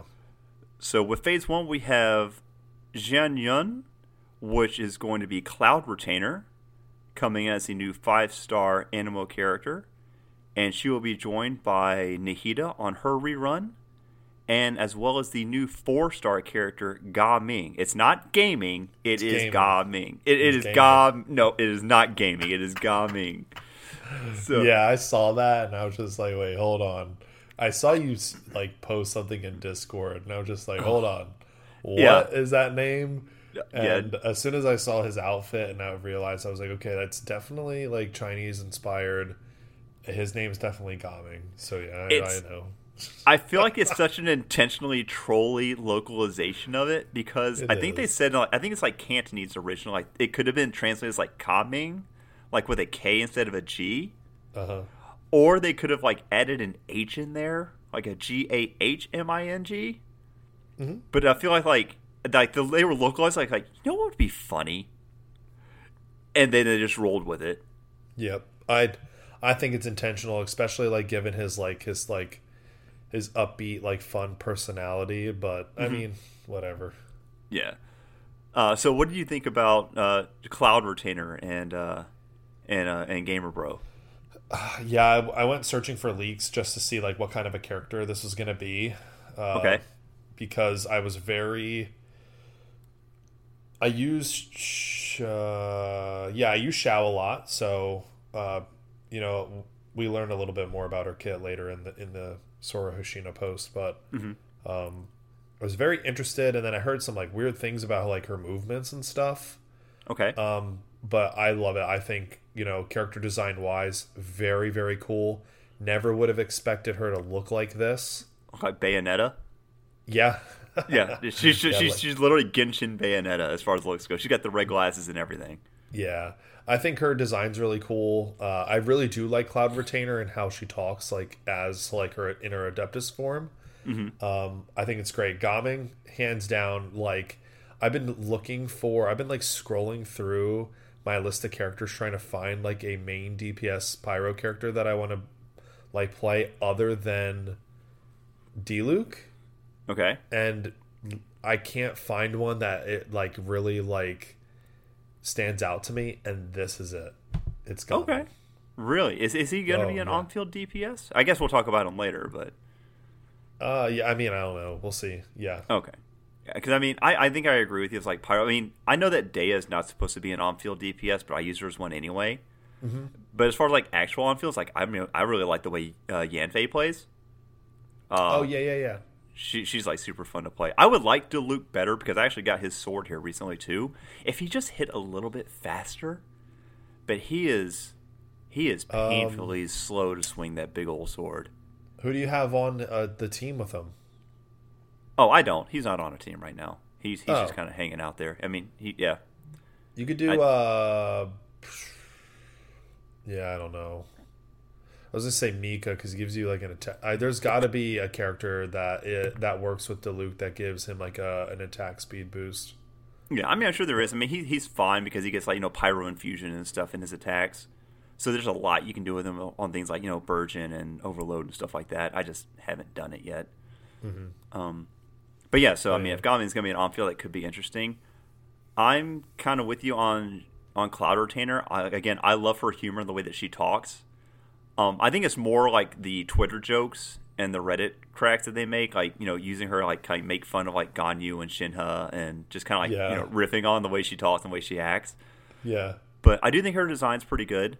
Um, her mobility, like her ability of being like pretty much like you know, double jump and stuff or triple jump like in the air and then The dive down. sky stepping, yeah, Yeah. so cool. That's cool, and that how her ability pretty much lets you make any character into Xiao. Yep. i- is is is very interesting. So This changes everything. Like, I mean, it has the it has the opportunity to change a lot Mm-hmm. because nobody other than Xiao is going to be jumping up and plunging, right? Yeah. Like, if, when you think of plunging characters, you think Xiao. You don't Mm-hmm. think of anybody else unless you're accidentally going up on Albedo's elevator. That's Yeah. the only time that like I'm plunging, and I think the plunging like uh scaling like the damage scaling on plunging attacks gets so overlooked because of that reason and now i just hope that the buffs that she gives and the like i just hope that the it's worth having her in the team to to change up the rotation for some characters you know what i'm trying to say now does does a, does a plunging attack? Is there a huge difference between that and then just trying to clobber people with your normal and charge attacks on the ground? Well, that's what I'm saying is I hope that the the scaling on the plunging attacks for characters is Mm-hmm. worth putting her on your team. Otherwise, she's just a Xiao buffer. You know what I mean? And Sure. he's already got a bunch of them. Okay. I mean, yeah, I mean, if that can really mix up the mechanics, I mean, I'm all for it. I feel like that here recently they've been trying to find ways to breathe new life into existing mechanics because, like, like like you say, like plunging attacks are not a thing. Like aside from getting the achievement where you have to pretty much dive down a mile and hit an enemy, or using Xiao and his burst and his jump and dive attacks, nobody uses plunging attacks ever. Yeah. Yeah. So no, if this if this can breathe new life into that in the same way that like Navia kind of breathed a little bit of fresh life into into Geo by just being ludicrously strong, Yep. then I'm all for it. Yeah, that's So- honestly one of the other reasons why I pulled for her too, because she wasn't defense scaling. Yeah. Uh, so no, I, I, I'm with you. I'm probably going to throw some at Cloud Retainer. I'm back onto my pity. So we'll see if Tighnari or Diluc continue to haunt my 50 Oh, 50s. you're 50 50. Yeah. So, am I. So, yep. Yeah. I mean, I thought about holding off my guaranteed off Raiden and and saving it for Cloud Retainer, but knowing how strong Raiden is, like, well, I'll throw some singles. And then she came home anyway. I'm like, well, that kind of shoots that then. So do you have Xiao? I do not. Okay. I don't do like anything with Anemo outside of my Sucrose, like ever. Oh, okay. Yeah. Okay. like Interesting. like yeah, Jean was like my my on field for the longest time, um, because I have an affinity for healing characters. Mm-hmm. Um, and then I got to Inazuma and got Kuki, and that was kind of like the end of that. Like even Gotcha. now, I even though I got Kokomi and she's my healer on some teams, I mean Kuki is like if I'm gonna have to heal on something, I'm taking Kuki. so what's like your main, like your go-to team right now? right now since getting Navia, I have my Hella Gumbrella team, um, which is Navia, Dehya, Zhongli, and Bennett. But because I just got Raiden, I am thinking about swapping out my Pyro infusion with Dehya and Bennett into like into Raiden and Kuki. And So wait, what? So you're goes. it's Navia, Dehya Zhongli, Bennett. and Bennett, yeah. Hmm, gotcha. which it probably isn't optimal for anything, but my Navi can still go in there completely unbuffed and blast things for like 300,000 damage. Oh no, then that's you're So- doing the job. Yeah. Yeah, so it's like, it doesn't matter. If I throw down Bennett, then she gets even stronger. And I don't really care for using Bennett a whole lot, but mm-hmm. that's apparently that's a hurdle I just have to get over because every time I say I don't use my Bennett, people yell at me. Yeah, I mean, I think it's really cool that you don't use Bennett because once you use him and you like really see like how good he is, it's kind of hard to get away from it, and it feels bad not using him. So if I were you, I would just just keep just Yeah. keep doing your thing. I'm using that- my main team has Kuki in it and doesn't have Bennett in it, and I think it's great. The only thing I hate is that Kuki's always low on health. Yeah, yeah, and that's the same thing. After everything, I have to like let her sit her with her ring or build her health back up. But that, that's my situation with Yelan. I can't do anything with Hydro without having Yelan in, in my team anymore, and it's, it's, she's completely broken my mindset when it comes to Hydro teams. Yep. So, but uh, after uh, after that, we'll have phase two of the uh, the new event wish, which will feature, which will feature reruns for Xiao, who we were just talking about, and Yae Miko. So, but Yeah. you, so you, do you have both these characters? Yeah, I fought to get Xiao for two straight banners and lost my 50-50s on both, and then I got him on the third time that I went to get him. Okay. Yeah, Miko was like a pity pull. It was just like, eh, you know, I'll throw 10, and then I ended up getting her. Okay. And then I thought, oh, I'll build up pity, and I did another 10, and I got her C1. okay. Well, cool. So two completely different ends of the spectrums. I This is a skip for me. okay. So, all right. So, are you gonna? So, phase one, you're probably gonna pull forward to try and get Gaming or Cloud Retainer. I'm definitely going for Cloud Retainer, and I have, as of right now, without anything that I can get in the actual 4.4 update, mm-hmm. I have enough to guarantee a five star, and I'm already at like third, like close to 30 pity, Okay. and I have about 70 to 80 pulls already saved up. So Awesome. I'll definitely have her between for like all of like her all of phase one. Like I'll definitely have enough. Yeah. It's just I I want to get her, and I I just need to save as much as possible because I need Furina when jury runs. I need it. yeah. I, I, I, I can see Please, that. Um, HoYoverse.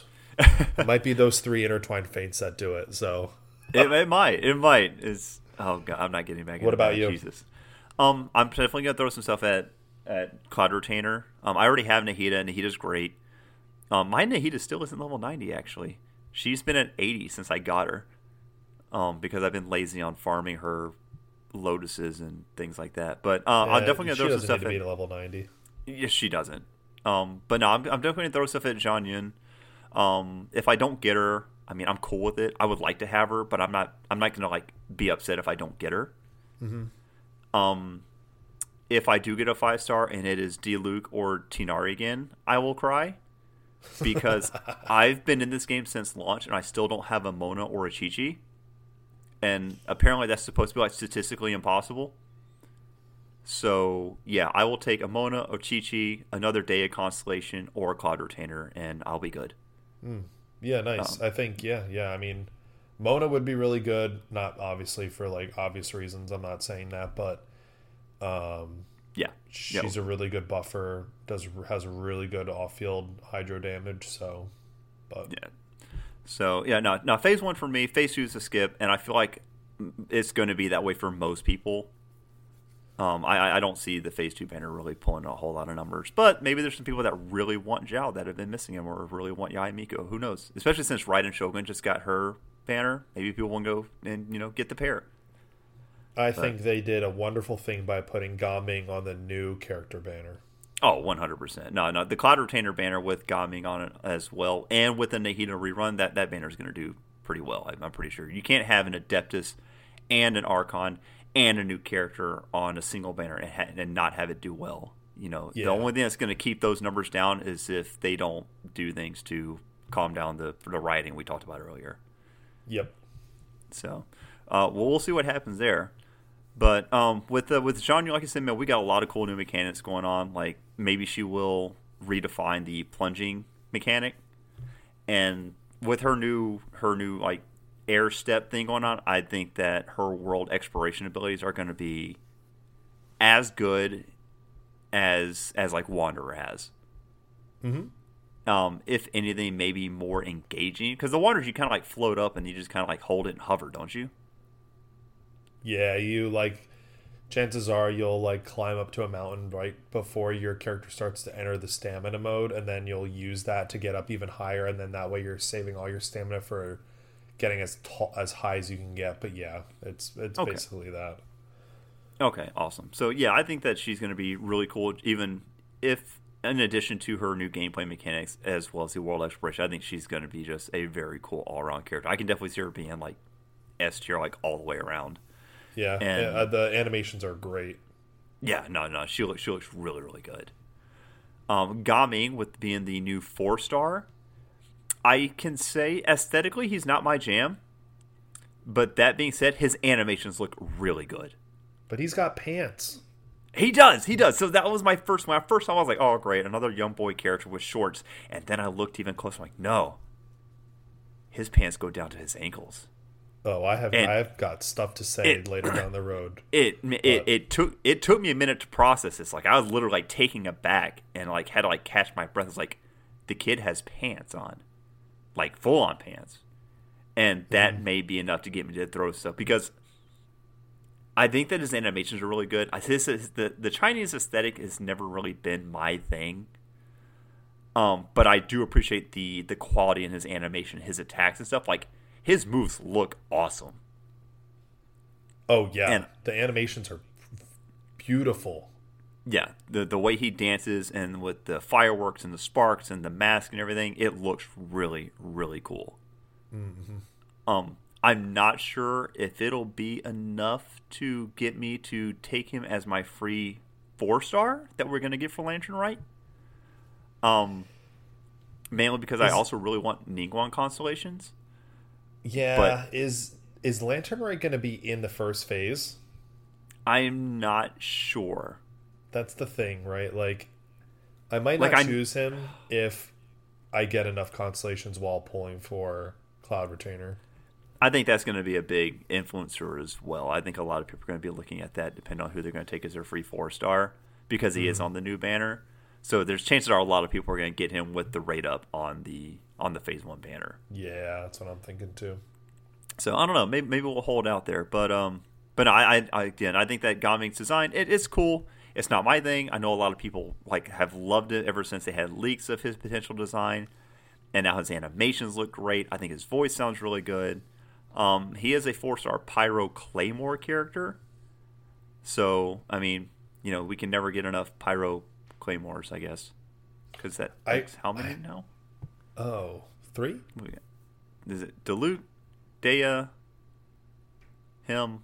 I feel like there's one that I'm missing, but maybe there's not. Mm, yeah, no, no, maybe No, that is it. No, no, that's it. Oh, so he is he's our first four star Pyro Claymore? Yeah. Oh, well, good for him. Okay, cool. Now you're pulling. That shows how much. Yeah, I, I might. I might. It, it- the collector mentality of me also wants me to pull for him. Like, I want to add him to my roster just to have him. Mm-hmm. But at the same time, I've only got like C1 Ningguang, and I want my Ningguang to be a lot stronger so I can actively use her. Um, so that that's kind of where I am on the fence with that. Yeah.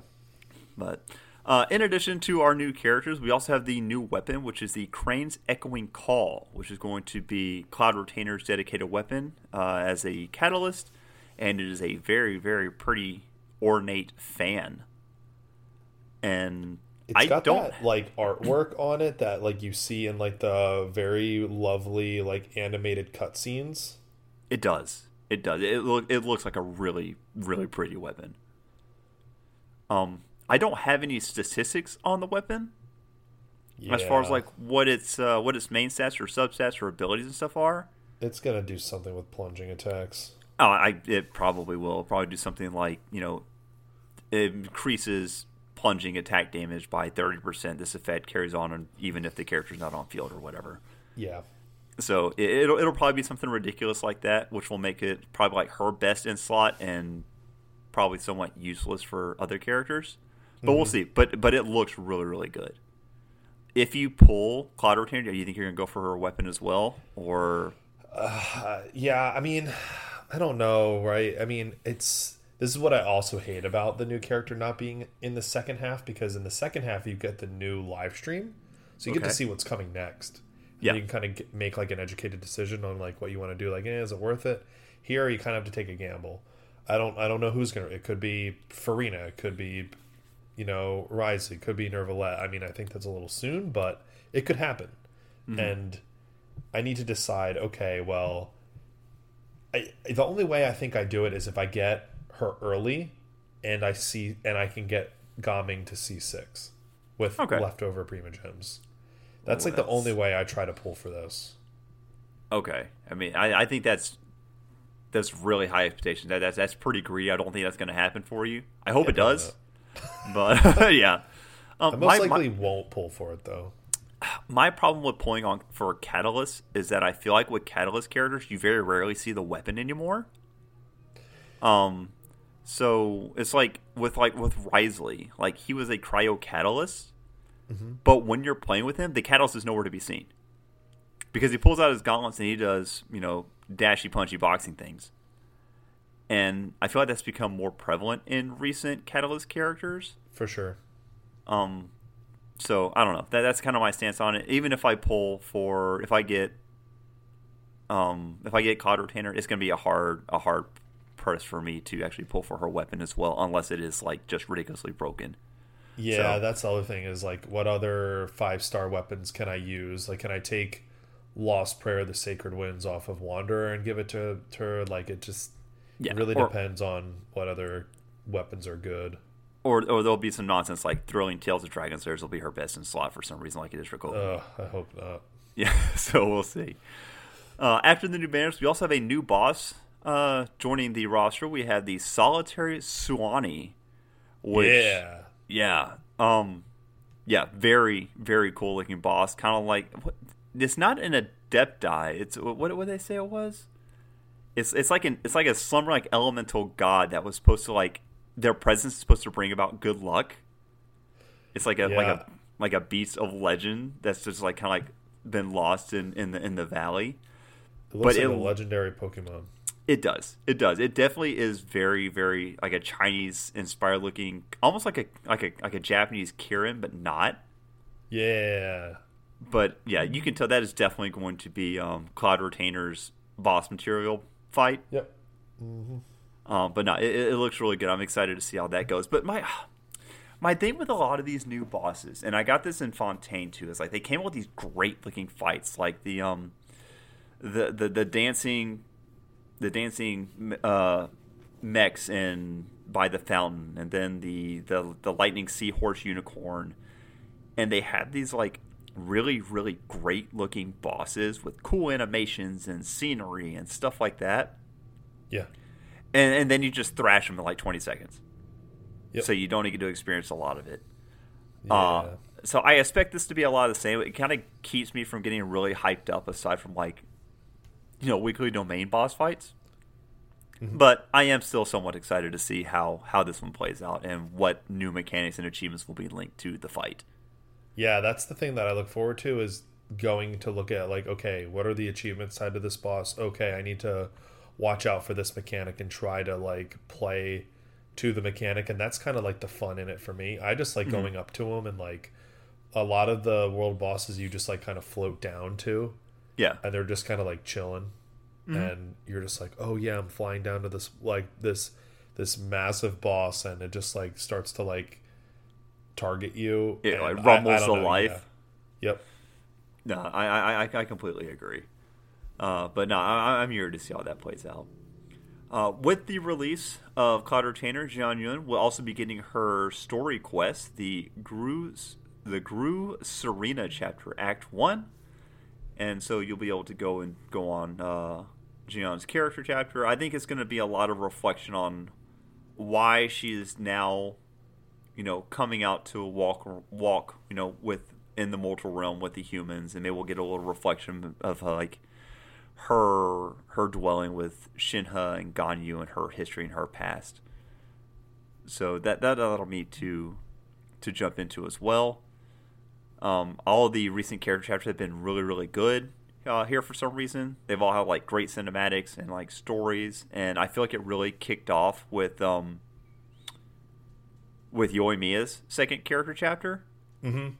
I feel like that that really just set a new standard that a lot of these new ones have really been trying to hold up to. So hopefully we'll get more of that with hers. Yeah.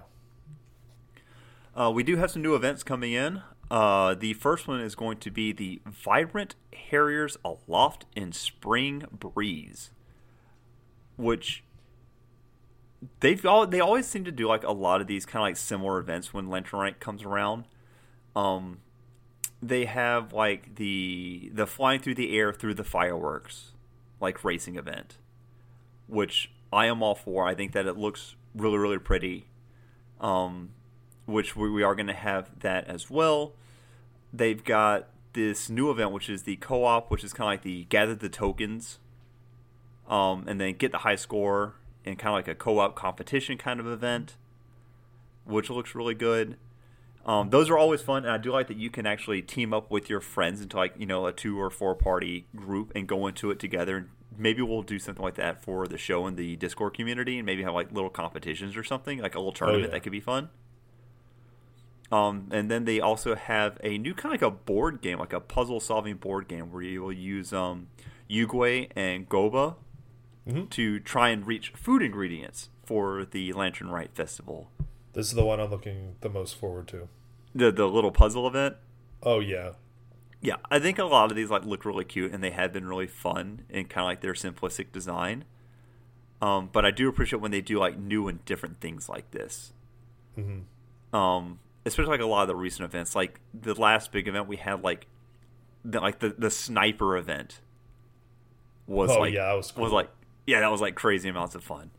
Or then like the the the the making a movie event where you had to like you know kind of script and choose the camera angles and stuff like that. So yeah, every time they do something new like this, I am I, I'm completely on board, and I think that these these all look really really good. And even though the racing event is kind of the same, where it's like you know fly through the air and gather lanterns, I've always liked it during Lantern Rite because you fly through this new area and like all the fireworks are exploding around you, and you get such a sense of like the festive atmosphere. I really really like it. Mm-hmm. Yeah. And uh, as far as I can tell, there's no like super like complicated uh, combat event going on with some mechanic that I'm going to ignore. So I'm I'm cool with that as well. Yeah, that's always refreshing. I'm I've always been a fan of the one event every patch that doesn't make me feel like I'm playing Genshin. And Yeah. like I remember last Lantern Rite for me that was the it was the origami like shadows that you had to like Oh, yeah, turn that. around and like oh such a fun puzzle to do. Yeah. But yeah. Yeah, those were fun. Um, we also have the Friends at the Doorstep, which is going to be our free four star giveaway.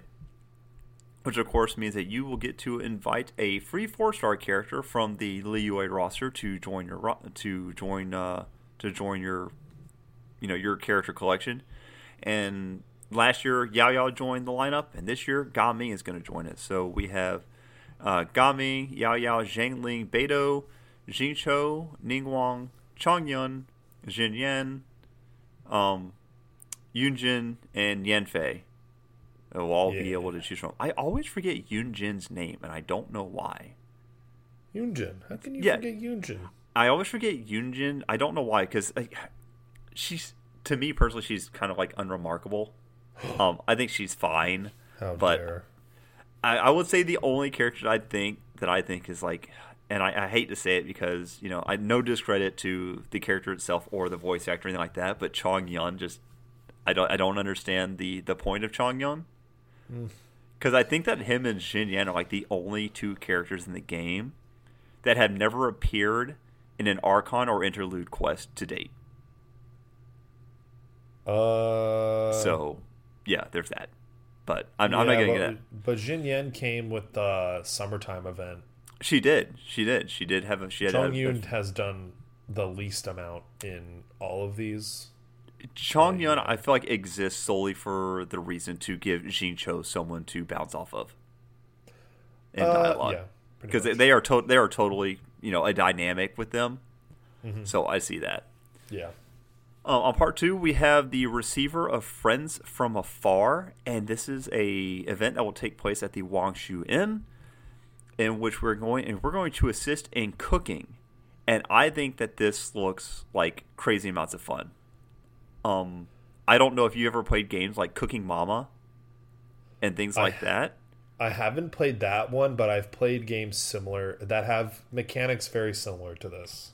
Yeah. So this one had ones where you like, you know, you'll use your different mechanics to chop vegetables or to stir a wok and things like that. And I love things like this. Mm-hmm.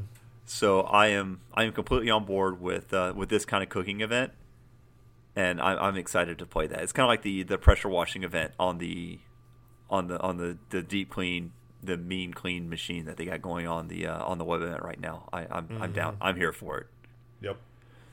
Uh, we have the journey through Hillenigmatic terrain, uh, and that's a word. Yeah.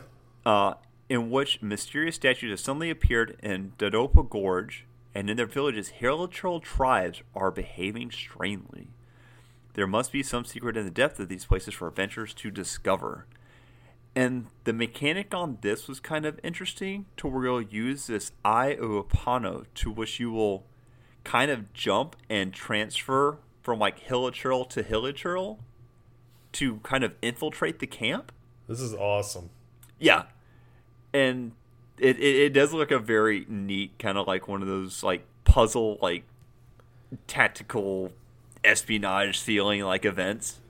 Do you remember in like World of Warcraft where like I think it was if you were a warlock you could use an eye and you could control the eye and like go forward and like kind of scout out the, things. Uh, the Eye of Kilrogg as a Blood Elf warlock, I loved that ability of yeah, having the eye. This is what this reminds me of, and I love it. Yeah, you know, yeah, I'm, I'm totally for it. So you'll you'll go through, we'll find out, and then there'll be like a really like large Samachurl, which are like the uh, the Hilichurl mages uh, will be waiting for us to engage in, in combat with and have some kind of unique mechanics to try and overcome. And from what I saw, it looked like there may be some co-op aspects to this as well. Uh, I might have missed that part, but we'll see. Because when you look at the combat, like if, even on like the screenshot you look at here, there's yeah, someone Furina. that's attacking, but there's Furina standing off to the side. Nah, she's just here to watch. yeah, I guess. Uh, so I'm interested to see how that plays out. But that event looks like it's going to be really, really fun. Yeah. Uh, we have the triumphant frenzy, the triumphant frenzy event uh, in the depths of a mysterious domain. treacherous foes of even more mysterious origins are preparing for battle. Carefully analyze the opposing lineup and adapt to swiftly dispatch your foes. Here's our combat event. Yep. And yeah, looks like each one's going to be four rounds. There'll be different mechanics in which you will have to adjust and accommodate for for different buffs and debuffs and get through. So it's not a Genshin event without a combat event mixed in there somewhere. So here you go. Yeah. Um, I'm not really hyped one way or the other for another combat event. Um, I've you know you and I have talked about it before. We've talked about Pharaoh, talked about Emerald.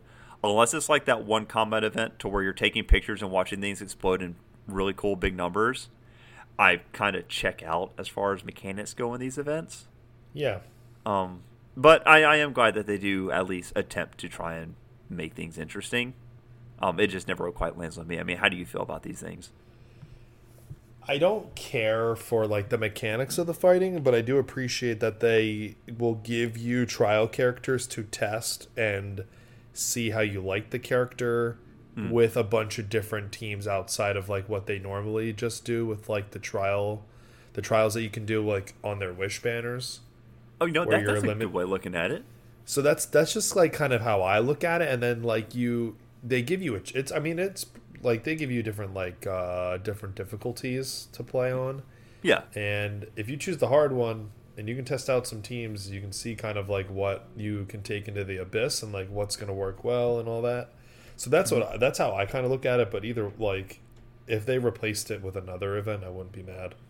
Okay, that's actually a really good approach. I never actually thought about doing like, hey, you know, I'm thinking about maybe trying to pull from Neuvillette. Let me mix him up with some other characters since he's going to be my free trial. Um, Yep. I've never really actually considered that. It's because you know, when I look at it, it's like, oh, well, here's a trial character, but they're level 80. is like, I'm not using a level 80 character. I'm using my level 90 characters. What the heck? Um, Right.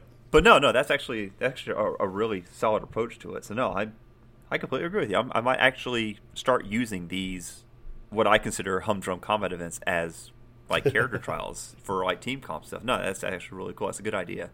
And it's not it's not often that they bring this kind of event around where they force you to use the trial characters and then don't leave it as an option. Let's like you're forced to use the level 80 characters, so I know that the rewards are possible are all going to be possible to gain because I'm limited to what they're giving me. Yeah, If that makes sense. So it's just does. up to me to like have fun with the team building and stuff. yeah. No, that's really cool. I, I one of my favorite things, especially when they give you trial characters, is the ones that you already have.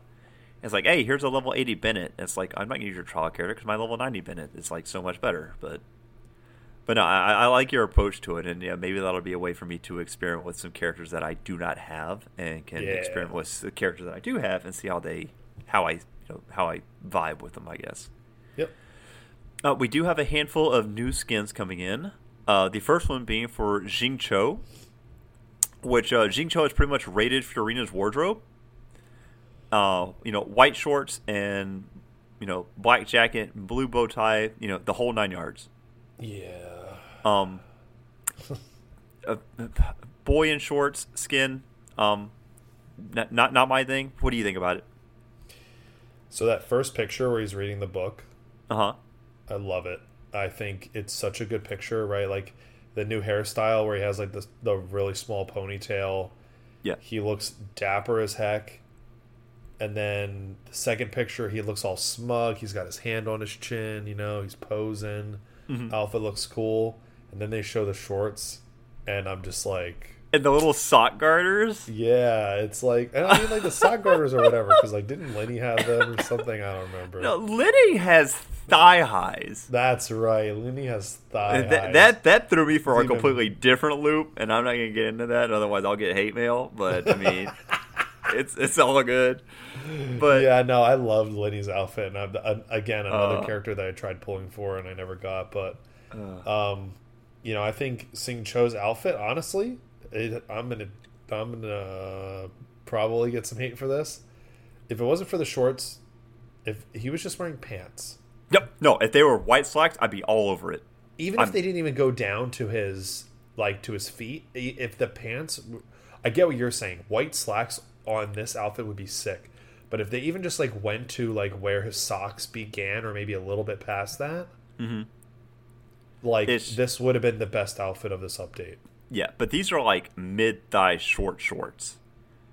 And but I mean, like you said, like from the waist up, like you know, he looks like when it when they had it, the picture cropped, and it's like from like the top of the shorts and up. Yeah, like he, he looks he looks dapper as hell. I mean, his vision is mounted like an epaulet on his shoulder. Yeah, I'm like, that's cool. I'm I'm, I'm here for it. And just as it continues to to go down, it just keeps getting worse. yeah, And now, this will be a skin that we do get for free this event. Uh, Yep. Similar to before, how we got the free skin for Lisa, we got the free skin for Kaeya. Uh, this will be our free skin for this event. Um, so if you're a Xingqiu player and you know this is your jam, then I'm very very happy for you. But uh, but yeah, if, if they had just had you know slacks or just even longer pants, I'd been for it. But to me, just the short shorts and the sock garters, that it, it, it I can't I can't not laugh at it. yeah. But um, but speaking of short short, uh, we Oh, have a new skin for Ganyu, and uh, boy howdy, that dress is short short. Uh, Um, yeah. Yeah, this is my first waifu. Uh, so the thing that, that I kind of noticed is that if you compare Ganyu's new dress to her her default skin, her new dress actually has all the same patterns as her default skin. It's just been cropped up, like really really high. That's fine. Um, yeah, yeah, also completely fine. Um, so there are some people are kind of like, yes, this skin is amazing, and then other people are like, wow, this skin is something. So when I first saw this one and the next one, Mm-hmm. I my first impression is, oops, I accidentally zoomed in on her thigh. Um, Accidentally, yeah, I, I feel I can feel the quotation marks around that word. no, I, I it's just I I don't see like that big of a difference mm-hmm. at first. Like you really have to like go through the screenshots to to see the difference in these a little bit. Yeah. Now, the thing that gets me is about like this skin and the next one that we're going to talk about is like, I thought there was an aspect to where the followers of Cloud Retainer, like Shenhe and Ganyu, had to wear. That was the whole reason why they wore full on bodysuits. Is because aren't their arms and legs supposed to be like discolored because of like the water or something from where they reside? Uh, Is it just her arms? you know, Orochino's got like the, the full black on arms. Like you know, like Caterpillar was like the Hilichurl. He had the blacked out arms. Don't the don't Ganyu and Shin aren't they supposed to have that same thing going on? Uh, I don't know. I don't think so. I don't remember hearing that or seeing that. Okay, m- maybe I'm misreading, but I thought that the whole reason that they wore like the full legging bodies is because they had like that black like discoloration with their skin. But maybe not because there's a lot of leg in this costume, like a lot. Oh lot. yeah. Um, well, I mean, they're both wearing the black like arm covers. Uh, they are, but also Shenhe doesn't have gloves on, so you can't see like her her bare hands. But I think you can in her normal skin anyway as well. I have to relook. Yeah, Yeah, I maybe know. maybe I'm just rem- misremembering something. I'll have to look that up. So But, uh, Ganyu's looks so much better from the back, and that's not. I'm not saying that like because you look at the picture for all of our audio listeners. I know you you can't see it, but if you go on Sora Hoshino's post, you can see it. Mm-hmm. The back view where Ganyu's like walking away from the camera, like I can tell here that it's like a much com- it's a completely different skin, especially the way they did her hair. It looks so good. Yeah. Oh, people love the updo since they they kind of like tied up the the mini rat tail thing she has going on Yeah, and like braided it with the decoration. Uh, I like the way that the back of the bow kind of glows. I hope Yes. that's not just a visual effect like for the cinematic. I hope it actually does look like that because it is super pretty. I think it's I think it's the skin, and I think Yeah. it's really cool. Yeah, no, but uh, I, I think that this uh, this costume looks looks really really good. Um, I'm not sure if I'll spend money on it. Uh, actually, I, actually I know I won't spend money on it because I don't even have a Ganyu. So, um, what about you? Do you have Ganyu? Ganyu was the first character I ever spent money on. Oh, Um, yeah, when I started playing Genshin, I remember like my justification was I'll spend sixty bucks and I'll try to get Ganyu because if I were to buy any game and play it, it would be sixty dollars. So that's kind of how I justified it, and I did end up winning my 50-50 on her, and she was my main DPS for so long, and I've been wanting to like redo her on a team. Yeah. Uh, I if I had to pick a skin though, like this would be it. I just can't I just can't spend the money on the skin right now. It's just the the discount isn't enough for me to justify it. I always think about every time I redo my Welkin Moon, I'll just keep the Genesis crystals as Genesis crystals until I have enough for a skin and then just use that. But I never do. I always just Yeah. turn them into Primogems. So yep, I'm with you. I, I tell myself the same thing. I'll just save this, and then they'll accumulate over time, and they never make it. Yeah, unless they cho- like changed her like animations, which she doesn't really have all that many because you're doing charge shots with her. It's not Yeah. like Diluc where you're weaving in like normal attacks and stuff. Mm-hmm. Um, yeah, that's the skins are usually a skip for me. Okay.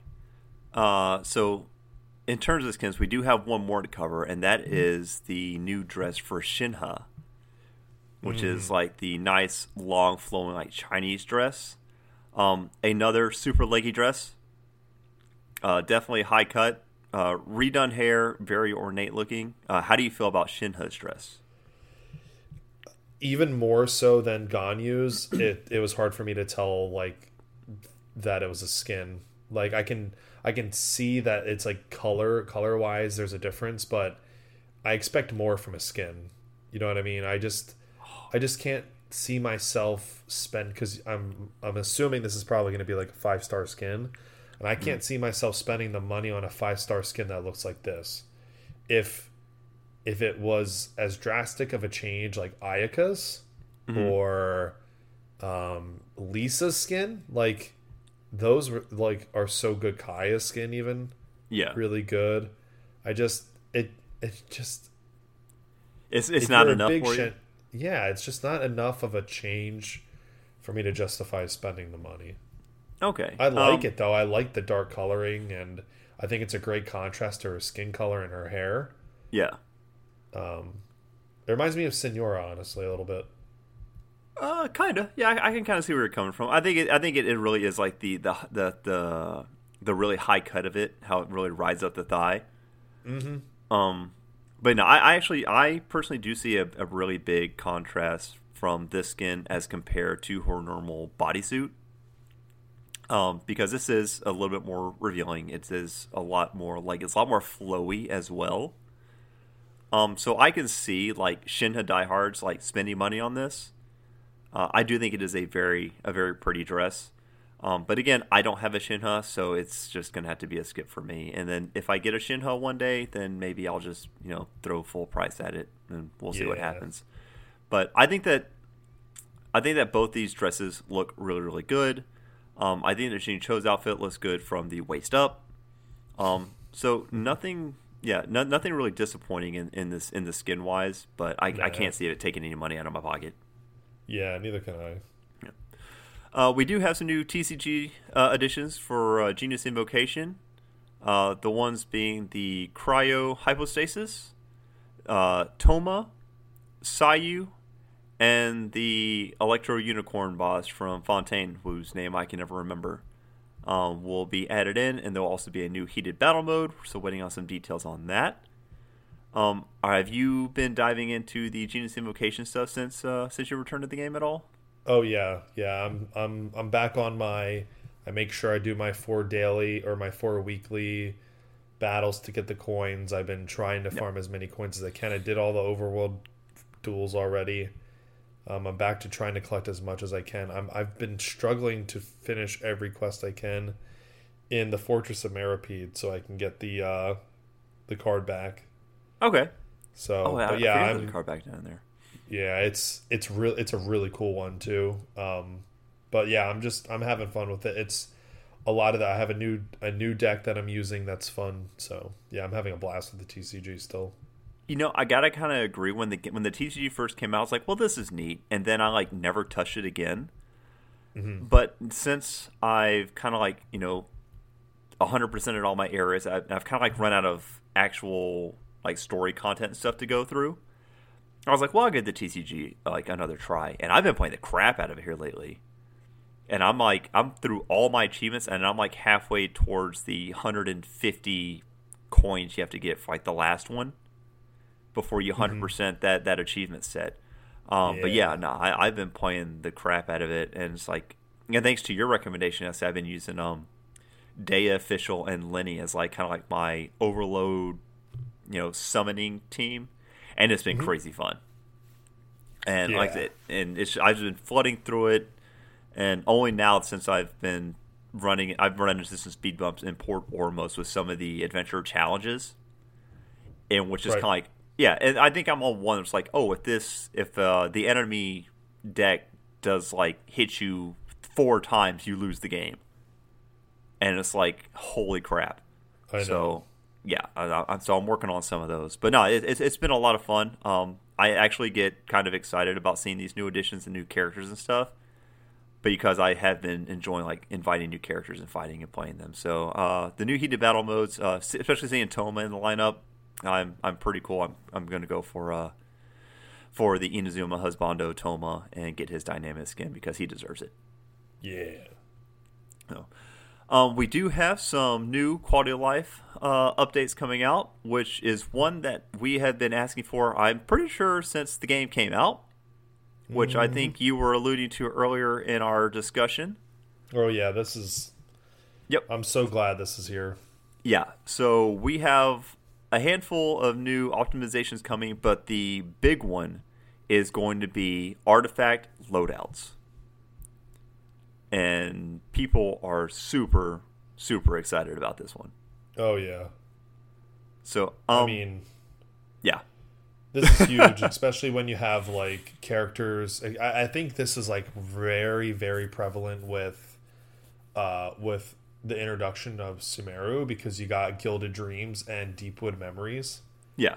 and you have a bunch of different Dendro characters that can interchangeably use those sets, and depending on what teams they're on, you may need to swap those artifacts around. And I think this just is a huge problem solver when it comes to that and sets like that, especially with all these new characters coming out with HP manipulation. Yeah. That's Oh. again another huge thing now that's going to be it's going to make team building so much more fluid. Mm-hmm. So Yeah, I, I don't I haven't gotten that deep into artifact juggling. Usually when I build up an artifact set for a character, it's on them forever. Um, so I personally don't see myself using this a whole lot. Uh, as of right now, maybe once I start actually getting more in depth with it, I can. Um, But it is a very cool feature. I'm glad that the people that have been clamoring for this for you know the past three years are finally getting it. Um, yeah. so no, that, that's very exciting to see.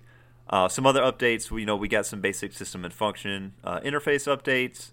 Uh, I think they had something where they were talking about the dynamic lighting on like PS4 and mobile that, or a PC that was akin to the PS5, because apparently the PS5 uh, release of Genshin has better resolution graphics and things like that than like even the other versions of the game.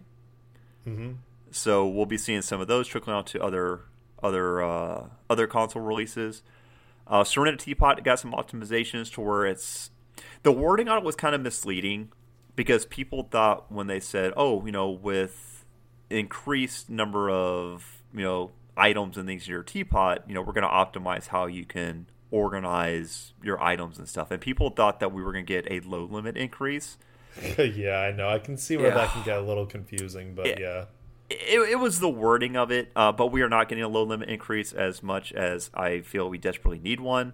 Um, but we're probably not going to get it because of they want to maintain uh, the ability for mobile gamers, if people play on their cell phones, to be able to use this, the teapot without it, you know, crashing or running like crap.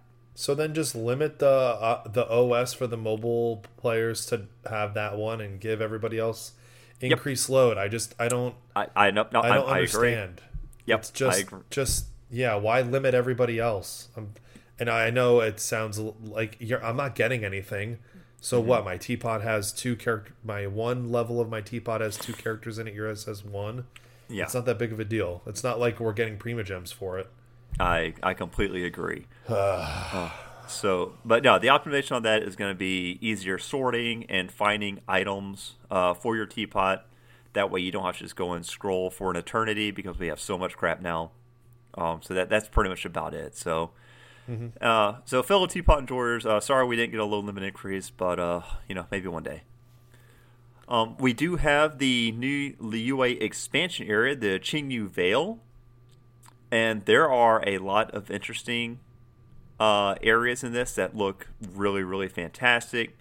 Um, there's like the dam uh, with the enormous waterfall. There are new villages. There are new mountaintops with you know wonderful sceneries and pretty trees and a lot of like that traditional feeling like Chinese scenery with the mountains and the hills and such. There was one that kind of I'm not sure if it's an underwater area, but it definitely looks like one. In that in that first Uh. screen, do you see the one I'm looking at? And I feel like that I think that was an underwater area, and I'm not sure how that's going to go because if I recall, the underwater thing is only made possible due to a blessing that we got in the Fontaine region. Yeah, you. I mean, I don't know. They do mention that it borders Fontaine, so uh, I don't know. I mean, we do have. So here's the thing, right? we've had the Oceanids in uh, in Liyue since the launch of the game. So, mm-hmm. I mean, you could argue that some of those waters have made their way to Liyue. Um, they also say throughout the whole Fontaine Archon quest that the waters from from Fontaine flow all through Teyvat. So I mean, I don't know. It's it's up to you to to kind of think about yeah. that. But I, I would say it doesn't. I could see where it doesn't look like it's un, like you could it could easily look underwater even though it's not until mm-hmm. you see the fish like the yellow and greenish looking fish that yeah. are like scattered throughout and then you kind of see okay yeah this really is underwater but i mean yeah, yeah, i'm just i'm gonna probably say that it's gonna that's how they're gonna not make it break lore but yeah yeah and i and i feel like that the that the underwater exploration of fontaine was such a a huge aspect that was implemented in the game that they can't not reuse it in new updates yeah, sorry. If you're a lore nut, that's cool. But if you're a lore nut and you're saying and you're complaining that we shouldn't be able to swim in Liyue, I'm gonna slap you. I want to swim everywhere. I completely agree. Um, I, one day maybe we'll be able to swim from Mondstadt to Inazuma as well. Oh, that'd be so cool. Uh, just spend half an hour just swimming from one part of the map to the next. That's how they fix the uh, like the complaint that an Inazuma character will never be put on the standard banner because of the you can't go and get the materials to farm. Oh yeah, and that's gonna be the fix. It's gonna be okay. Here you go, but you gotta swim there. Well, I feel like they've been addressing that anyway with like things like quick start options and yeah, they have things like yeah. that. So yeah, more of those quality of life uh, trickle updates. But um, like I said, but there are the new uh, other new regions. There's uh, Mount Lingmeng, uh, which looks really really cool, which is the origin of the Guhua clan. Uh, there's the Jade Mouth, um, which is like apparently like these huge like mountains and pieces of jade that like were like descended from the gods to like protect the people, I guess. So there's a lot of interesting old god and archon lore mixed in with this new area, and I, am I'm, I'm excited to experience. And I think is this the first time we've gotten like a whole like region update with Lantern Rite and stuff? Uh, yeah, because I think we got the chasm, but that was separate. Okay. So yeah, I'm pretty sure that is correct. Gotcha. I'm excited I, to go to the village with the rice fields. It looks so beautiful. Yeah, uh, no, no, a lot of these. I, I personally, I like the uh, the area with the waterfall, but I'm a sucker for waterfalls. Mm-hmm. Um, but yeah, the part with like the um the, the lift and like the dam, um, I think looks really really cool. Yeah, but yeah, the, so no, no, new region looks really, really great. I'm very excited to explore it because exploration is like the key element in Genshin. Uh, so the more of it we get, the happier I am. Yep. Um, here's a question though: with the new area expanding on Liyue, are we going to get more of the geo sigils and an increase to the? Uh, oh yeah, I mean, thing on that. tough call, right? Like, yeah, I mean, you would we'll think prob- we'll probably get more geo sigils. Yes, I would think we would, and I think we're probably just gonna get it, and we'll be able to put it towards the Mora, like the endless Mora that you get. Oh, that's boring. I don't want that. I know that, or they'll they'll have something else to to get that's not sigils, and then you'll just I don't know. You'll just. Yeah put it towards like like that pink tree or uh, something. You know what I mean? They'll they'll or maybe you'll put, give it to this thing underneath the water. Like they could do that. Oh, yeah, that's yeah. Because Dragon Spine had the tree, and you had the got the agate to to give it to. I've got like four of those things left over in my inventory. I don't know what to do with them. Yeah, it was weird because you got you got them from like daily commissions there, mm-hmm. like back way back when, and it was just yeah, it was very. But then they were also confusing. world spawns and things too. So right, so if you got them from like certain quests and stuff and didn't go get them, then you had a bunch left over. Yeah, like I'm used to having like one leftover oculi from each region, but then I've got four of these things, and it just feels kind of weird. And I can't destroy yeah. them, so I know. But anyway, but yeah, I'm, I'm interested to see if there's going to be a an increase in geosigils or some other currency that we'll have to exchange for. But no, I like your theory of maybe throwing it that ruined artifact thing in the first picture. Maybe I think I think that's gonna be it because I, I, like again the chasm had the lumen stone adjuvant that we had to like kind of do that with. So I think it's it's gonna be something like that. Okay, cool. I'll be down for that. Yeah, I'm eager to find out. Um, there are some offline events that are going on. Uh, there is the another OnePlus Genshin Impact crossover, into which they have a special edition Keqing uh, phone coming out. That I believe they did one here before, and I can't remember what character they used for it. Uh, but it was Xiangling. Oh yeah, that's right. It was Xiangling. That's right. Yeah. Um, so yeah, it's got a special skin on it. It'll probably have a special live 2D wallpaper. Um, wouldn't be surprised if it came with things like you know some Primogems or a skin and things like that for it. But I think OnePlus is pretty much a isn't that pretty much like a China China only like cell phone carrier service? It's not a it's not a China only. I know a lot of Asian markets you like heavily sell the OnePlus, but I've mm-hmm. I know of people who have thought of buying the OnePlus and they're here in America because they like they would be like, "Hey, you play Genshin, right?" And I'd be like, "Yeah," and they'll be like, "Well, I'm thinking about getting this phone, so if I get it, I'll give you the box." Oh, I'm like, okay, cool, but that never happened. So, but yeah, I know yeah. it's possible to get it. Okay, so yeah, I guess you're gonna do another one of these. I remember the Xiangling phone that like come like in a really cool, like ornate, like decorative box and everything as well. Mm-hmm. Um, so I imagine that this one's going to be very much of the same. And I know, like on my Twitter mutuals, I have a lot of people that are fans of Keqing just as a character and stuff. So yeah, maybe there'll be some diehard fans that actually dive into it here on the uh, on the global front. Um, we have the new pel- pelat- pelat- pelagic pelagic yeah. primavality. Yeah, th- those are big words. Um, uh, but that that's going to be the Fontaine OST album. Uh, will be released during version 4.4. So all that wonderful Fontaine music you'll be able to uh, to listen to. Um, uh, the music is really good. Uh, I like the battle music. The underwater music is fantastic, relaxing music too. Um, I still think that the Fontaine City music is a little whimsy and Disney sounding, but it has grown on me over time.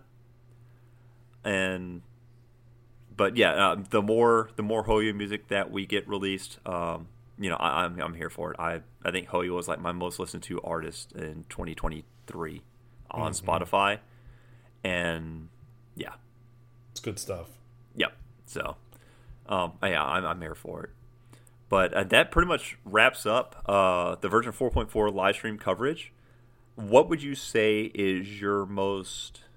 What are you most excited for in the upcoming update? just seeing the new area. Okay.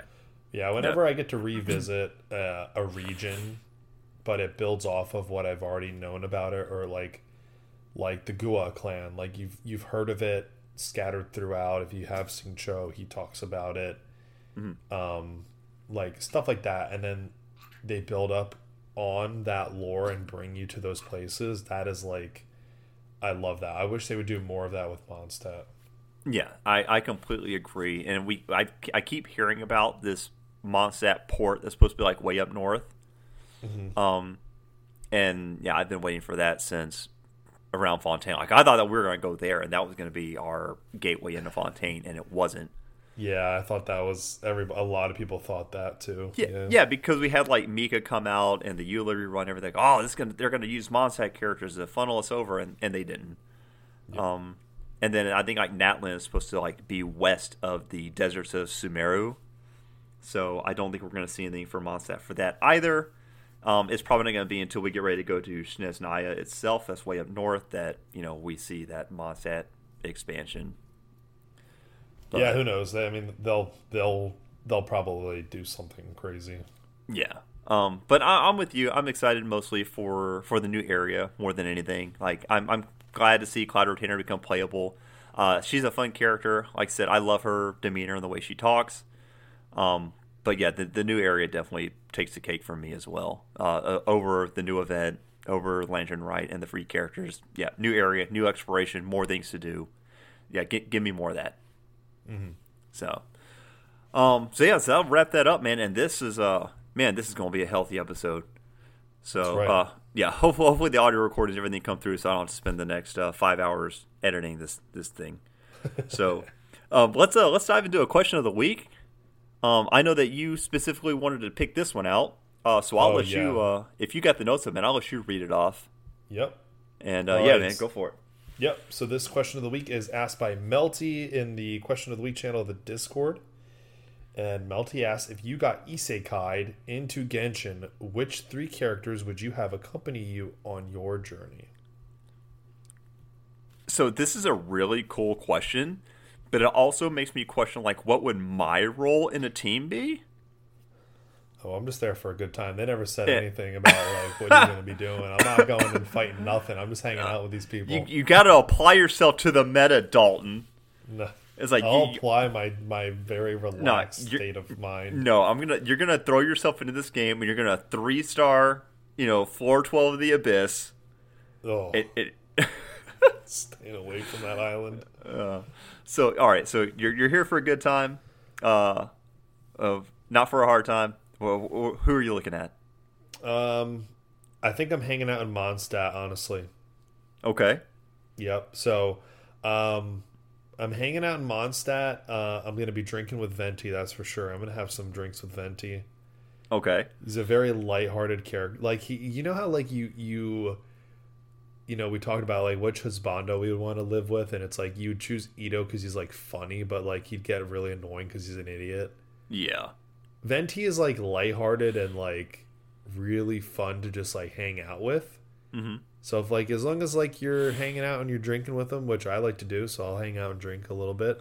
I'll hang out with Venti. It'll be fun. Okay.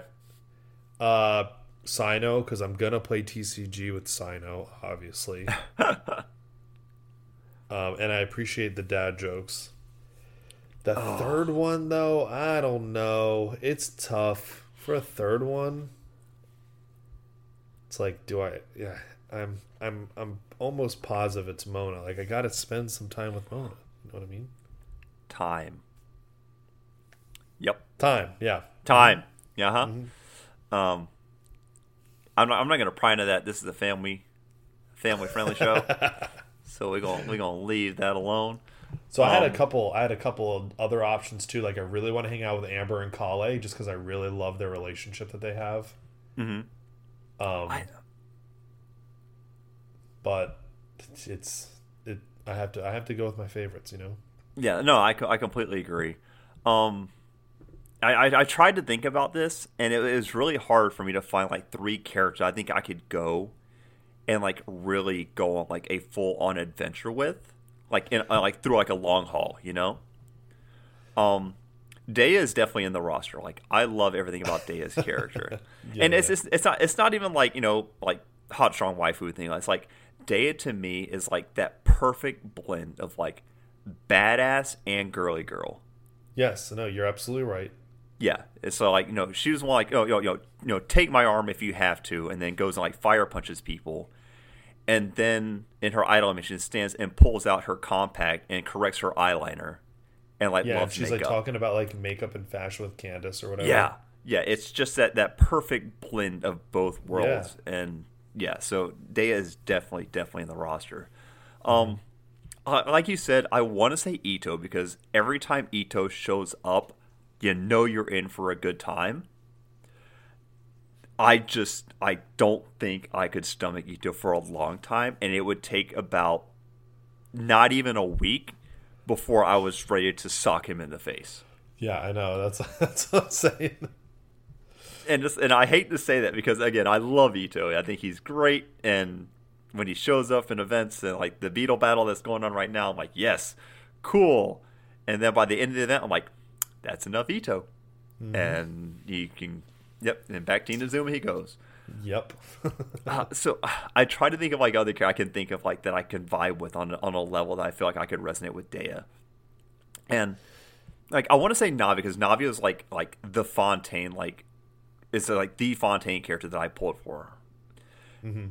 and D- Navi is great and she's sweet, but I feel like in a long run she might be a little too prim and proper for me. Which is good in some regards, but in a long haul, I'm not sure it's enough to keep me sticking around. Yeah. Uh, as as much as I I don't use him a whole lot, and I like Bennett's energy. Oh God. I and that's it's like I like his energy. I like his, despite how bad things may get, he's always positive. Despite his rotten luck and how things turn, it's like he opens up a chest like, oh, we just got a treasure chest full of cabbages. Like this is great. I got fifteen cabbages, and we're like, this is terrible. What's wrong that would get with nauseating to me. I Yeah. cannot do that. but I feel like that on an on an adventure and a journey as strenuous and like and like and story wise, this is like a strenuous thing that the traveler is going through, right? It would take that kind of upbeat and that consistent motivation to keep me going, Mm-hmm. and and yeah, and like you know, see, and I just feel like that he would have that kind of positive and that that positive um aura and energy that would keep me motivated to keep going.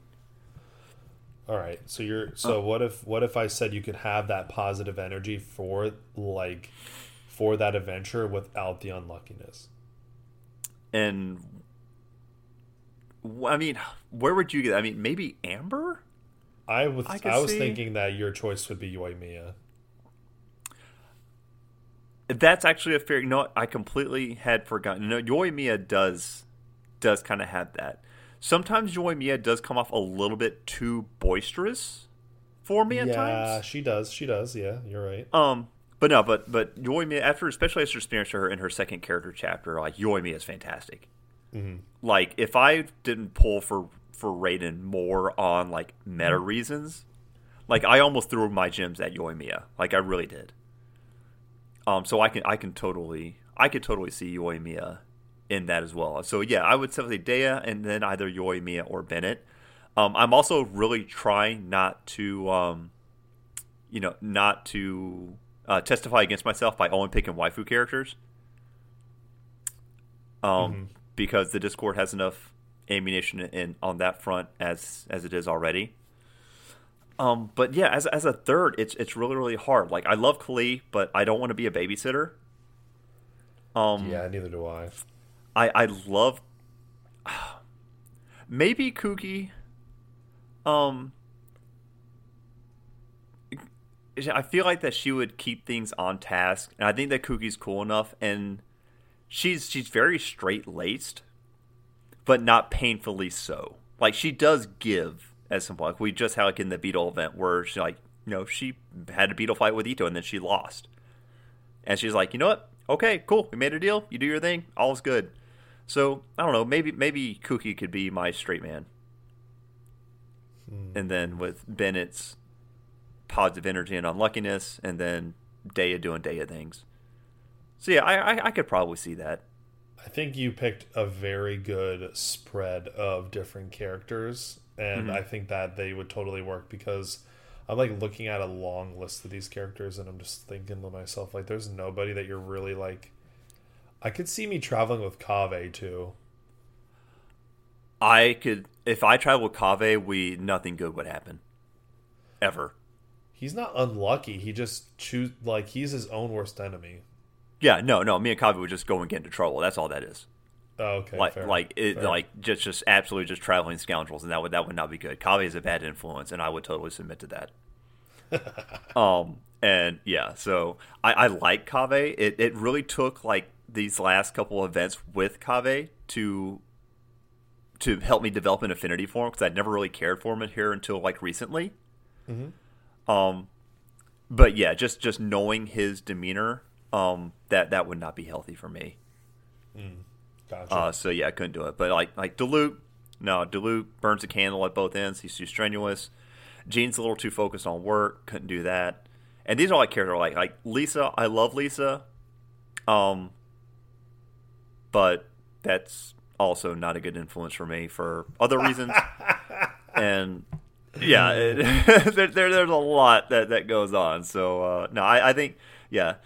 Uh, we're gonna go Dehya, Kuki, and probably Bennett or Yoimiya. I would That's say, and, I and I'm gonna say Bennett just to have that balance. Um, and yeah, and I've got a nice little overload reaction meta going on too. Yeah. So yeah, no, no I think I'm good on all fronts on uh in that regard. So yeah, that's that's who I'm gonna go with. Um, but no, that that that's uh that that was a fun question to ponder actually.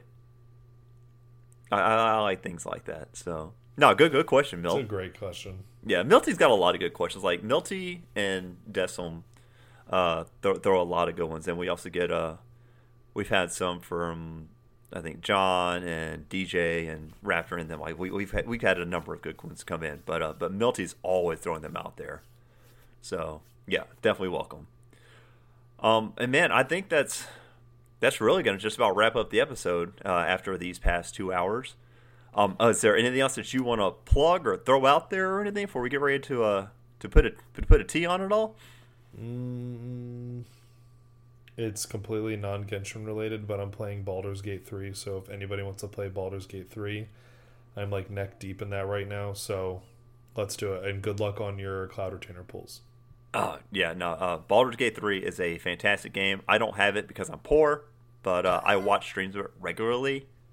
And when it won the Player's Choice and beat Genshin out, I was, I was not, I was not surprised or disappointed. Uh, Oh, yeah. Yeah, well, well deserved. It, it was, it definitely deserves it. Yeah. So I, I hope you're having fun with that. Oh, I definitely am. Yeah, awesome.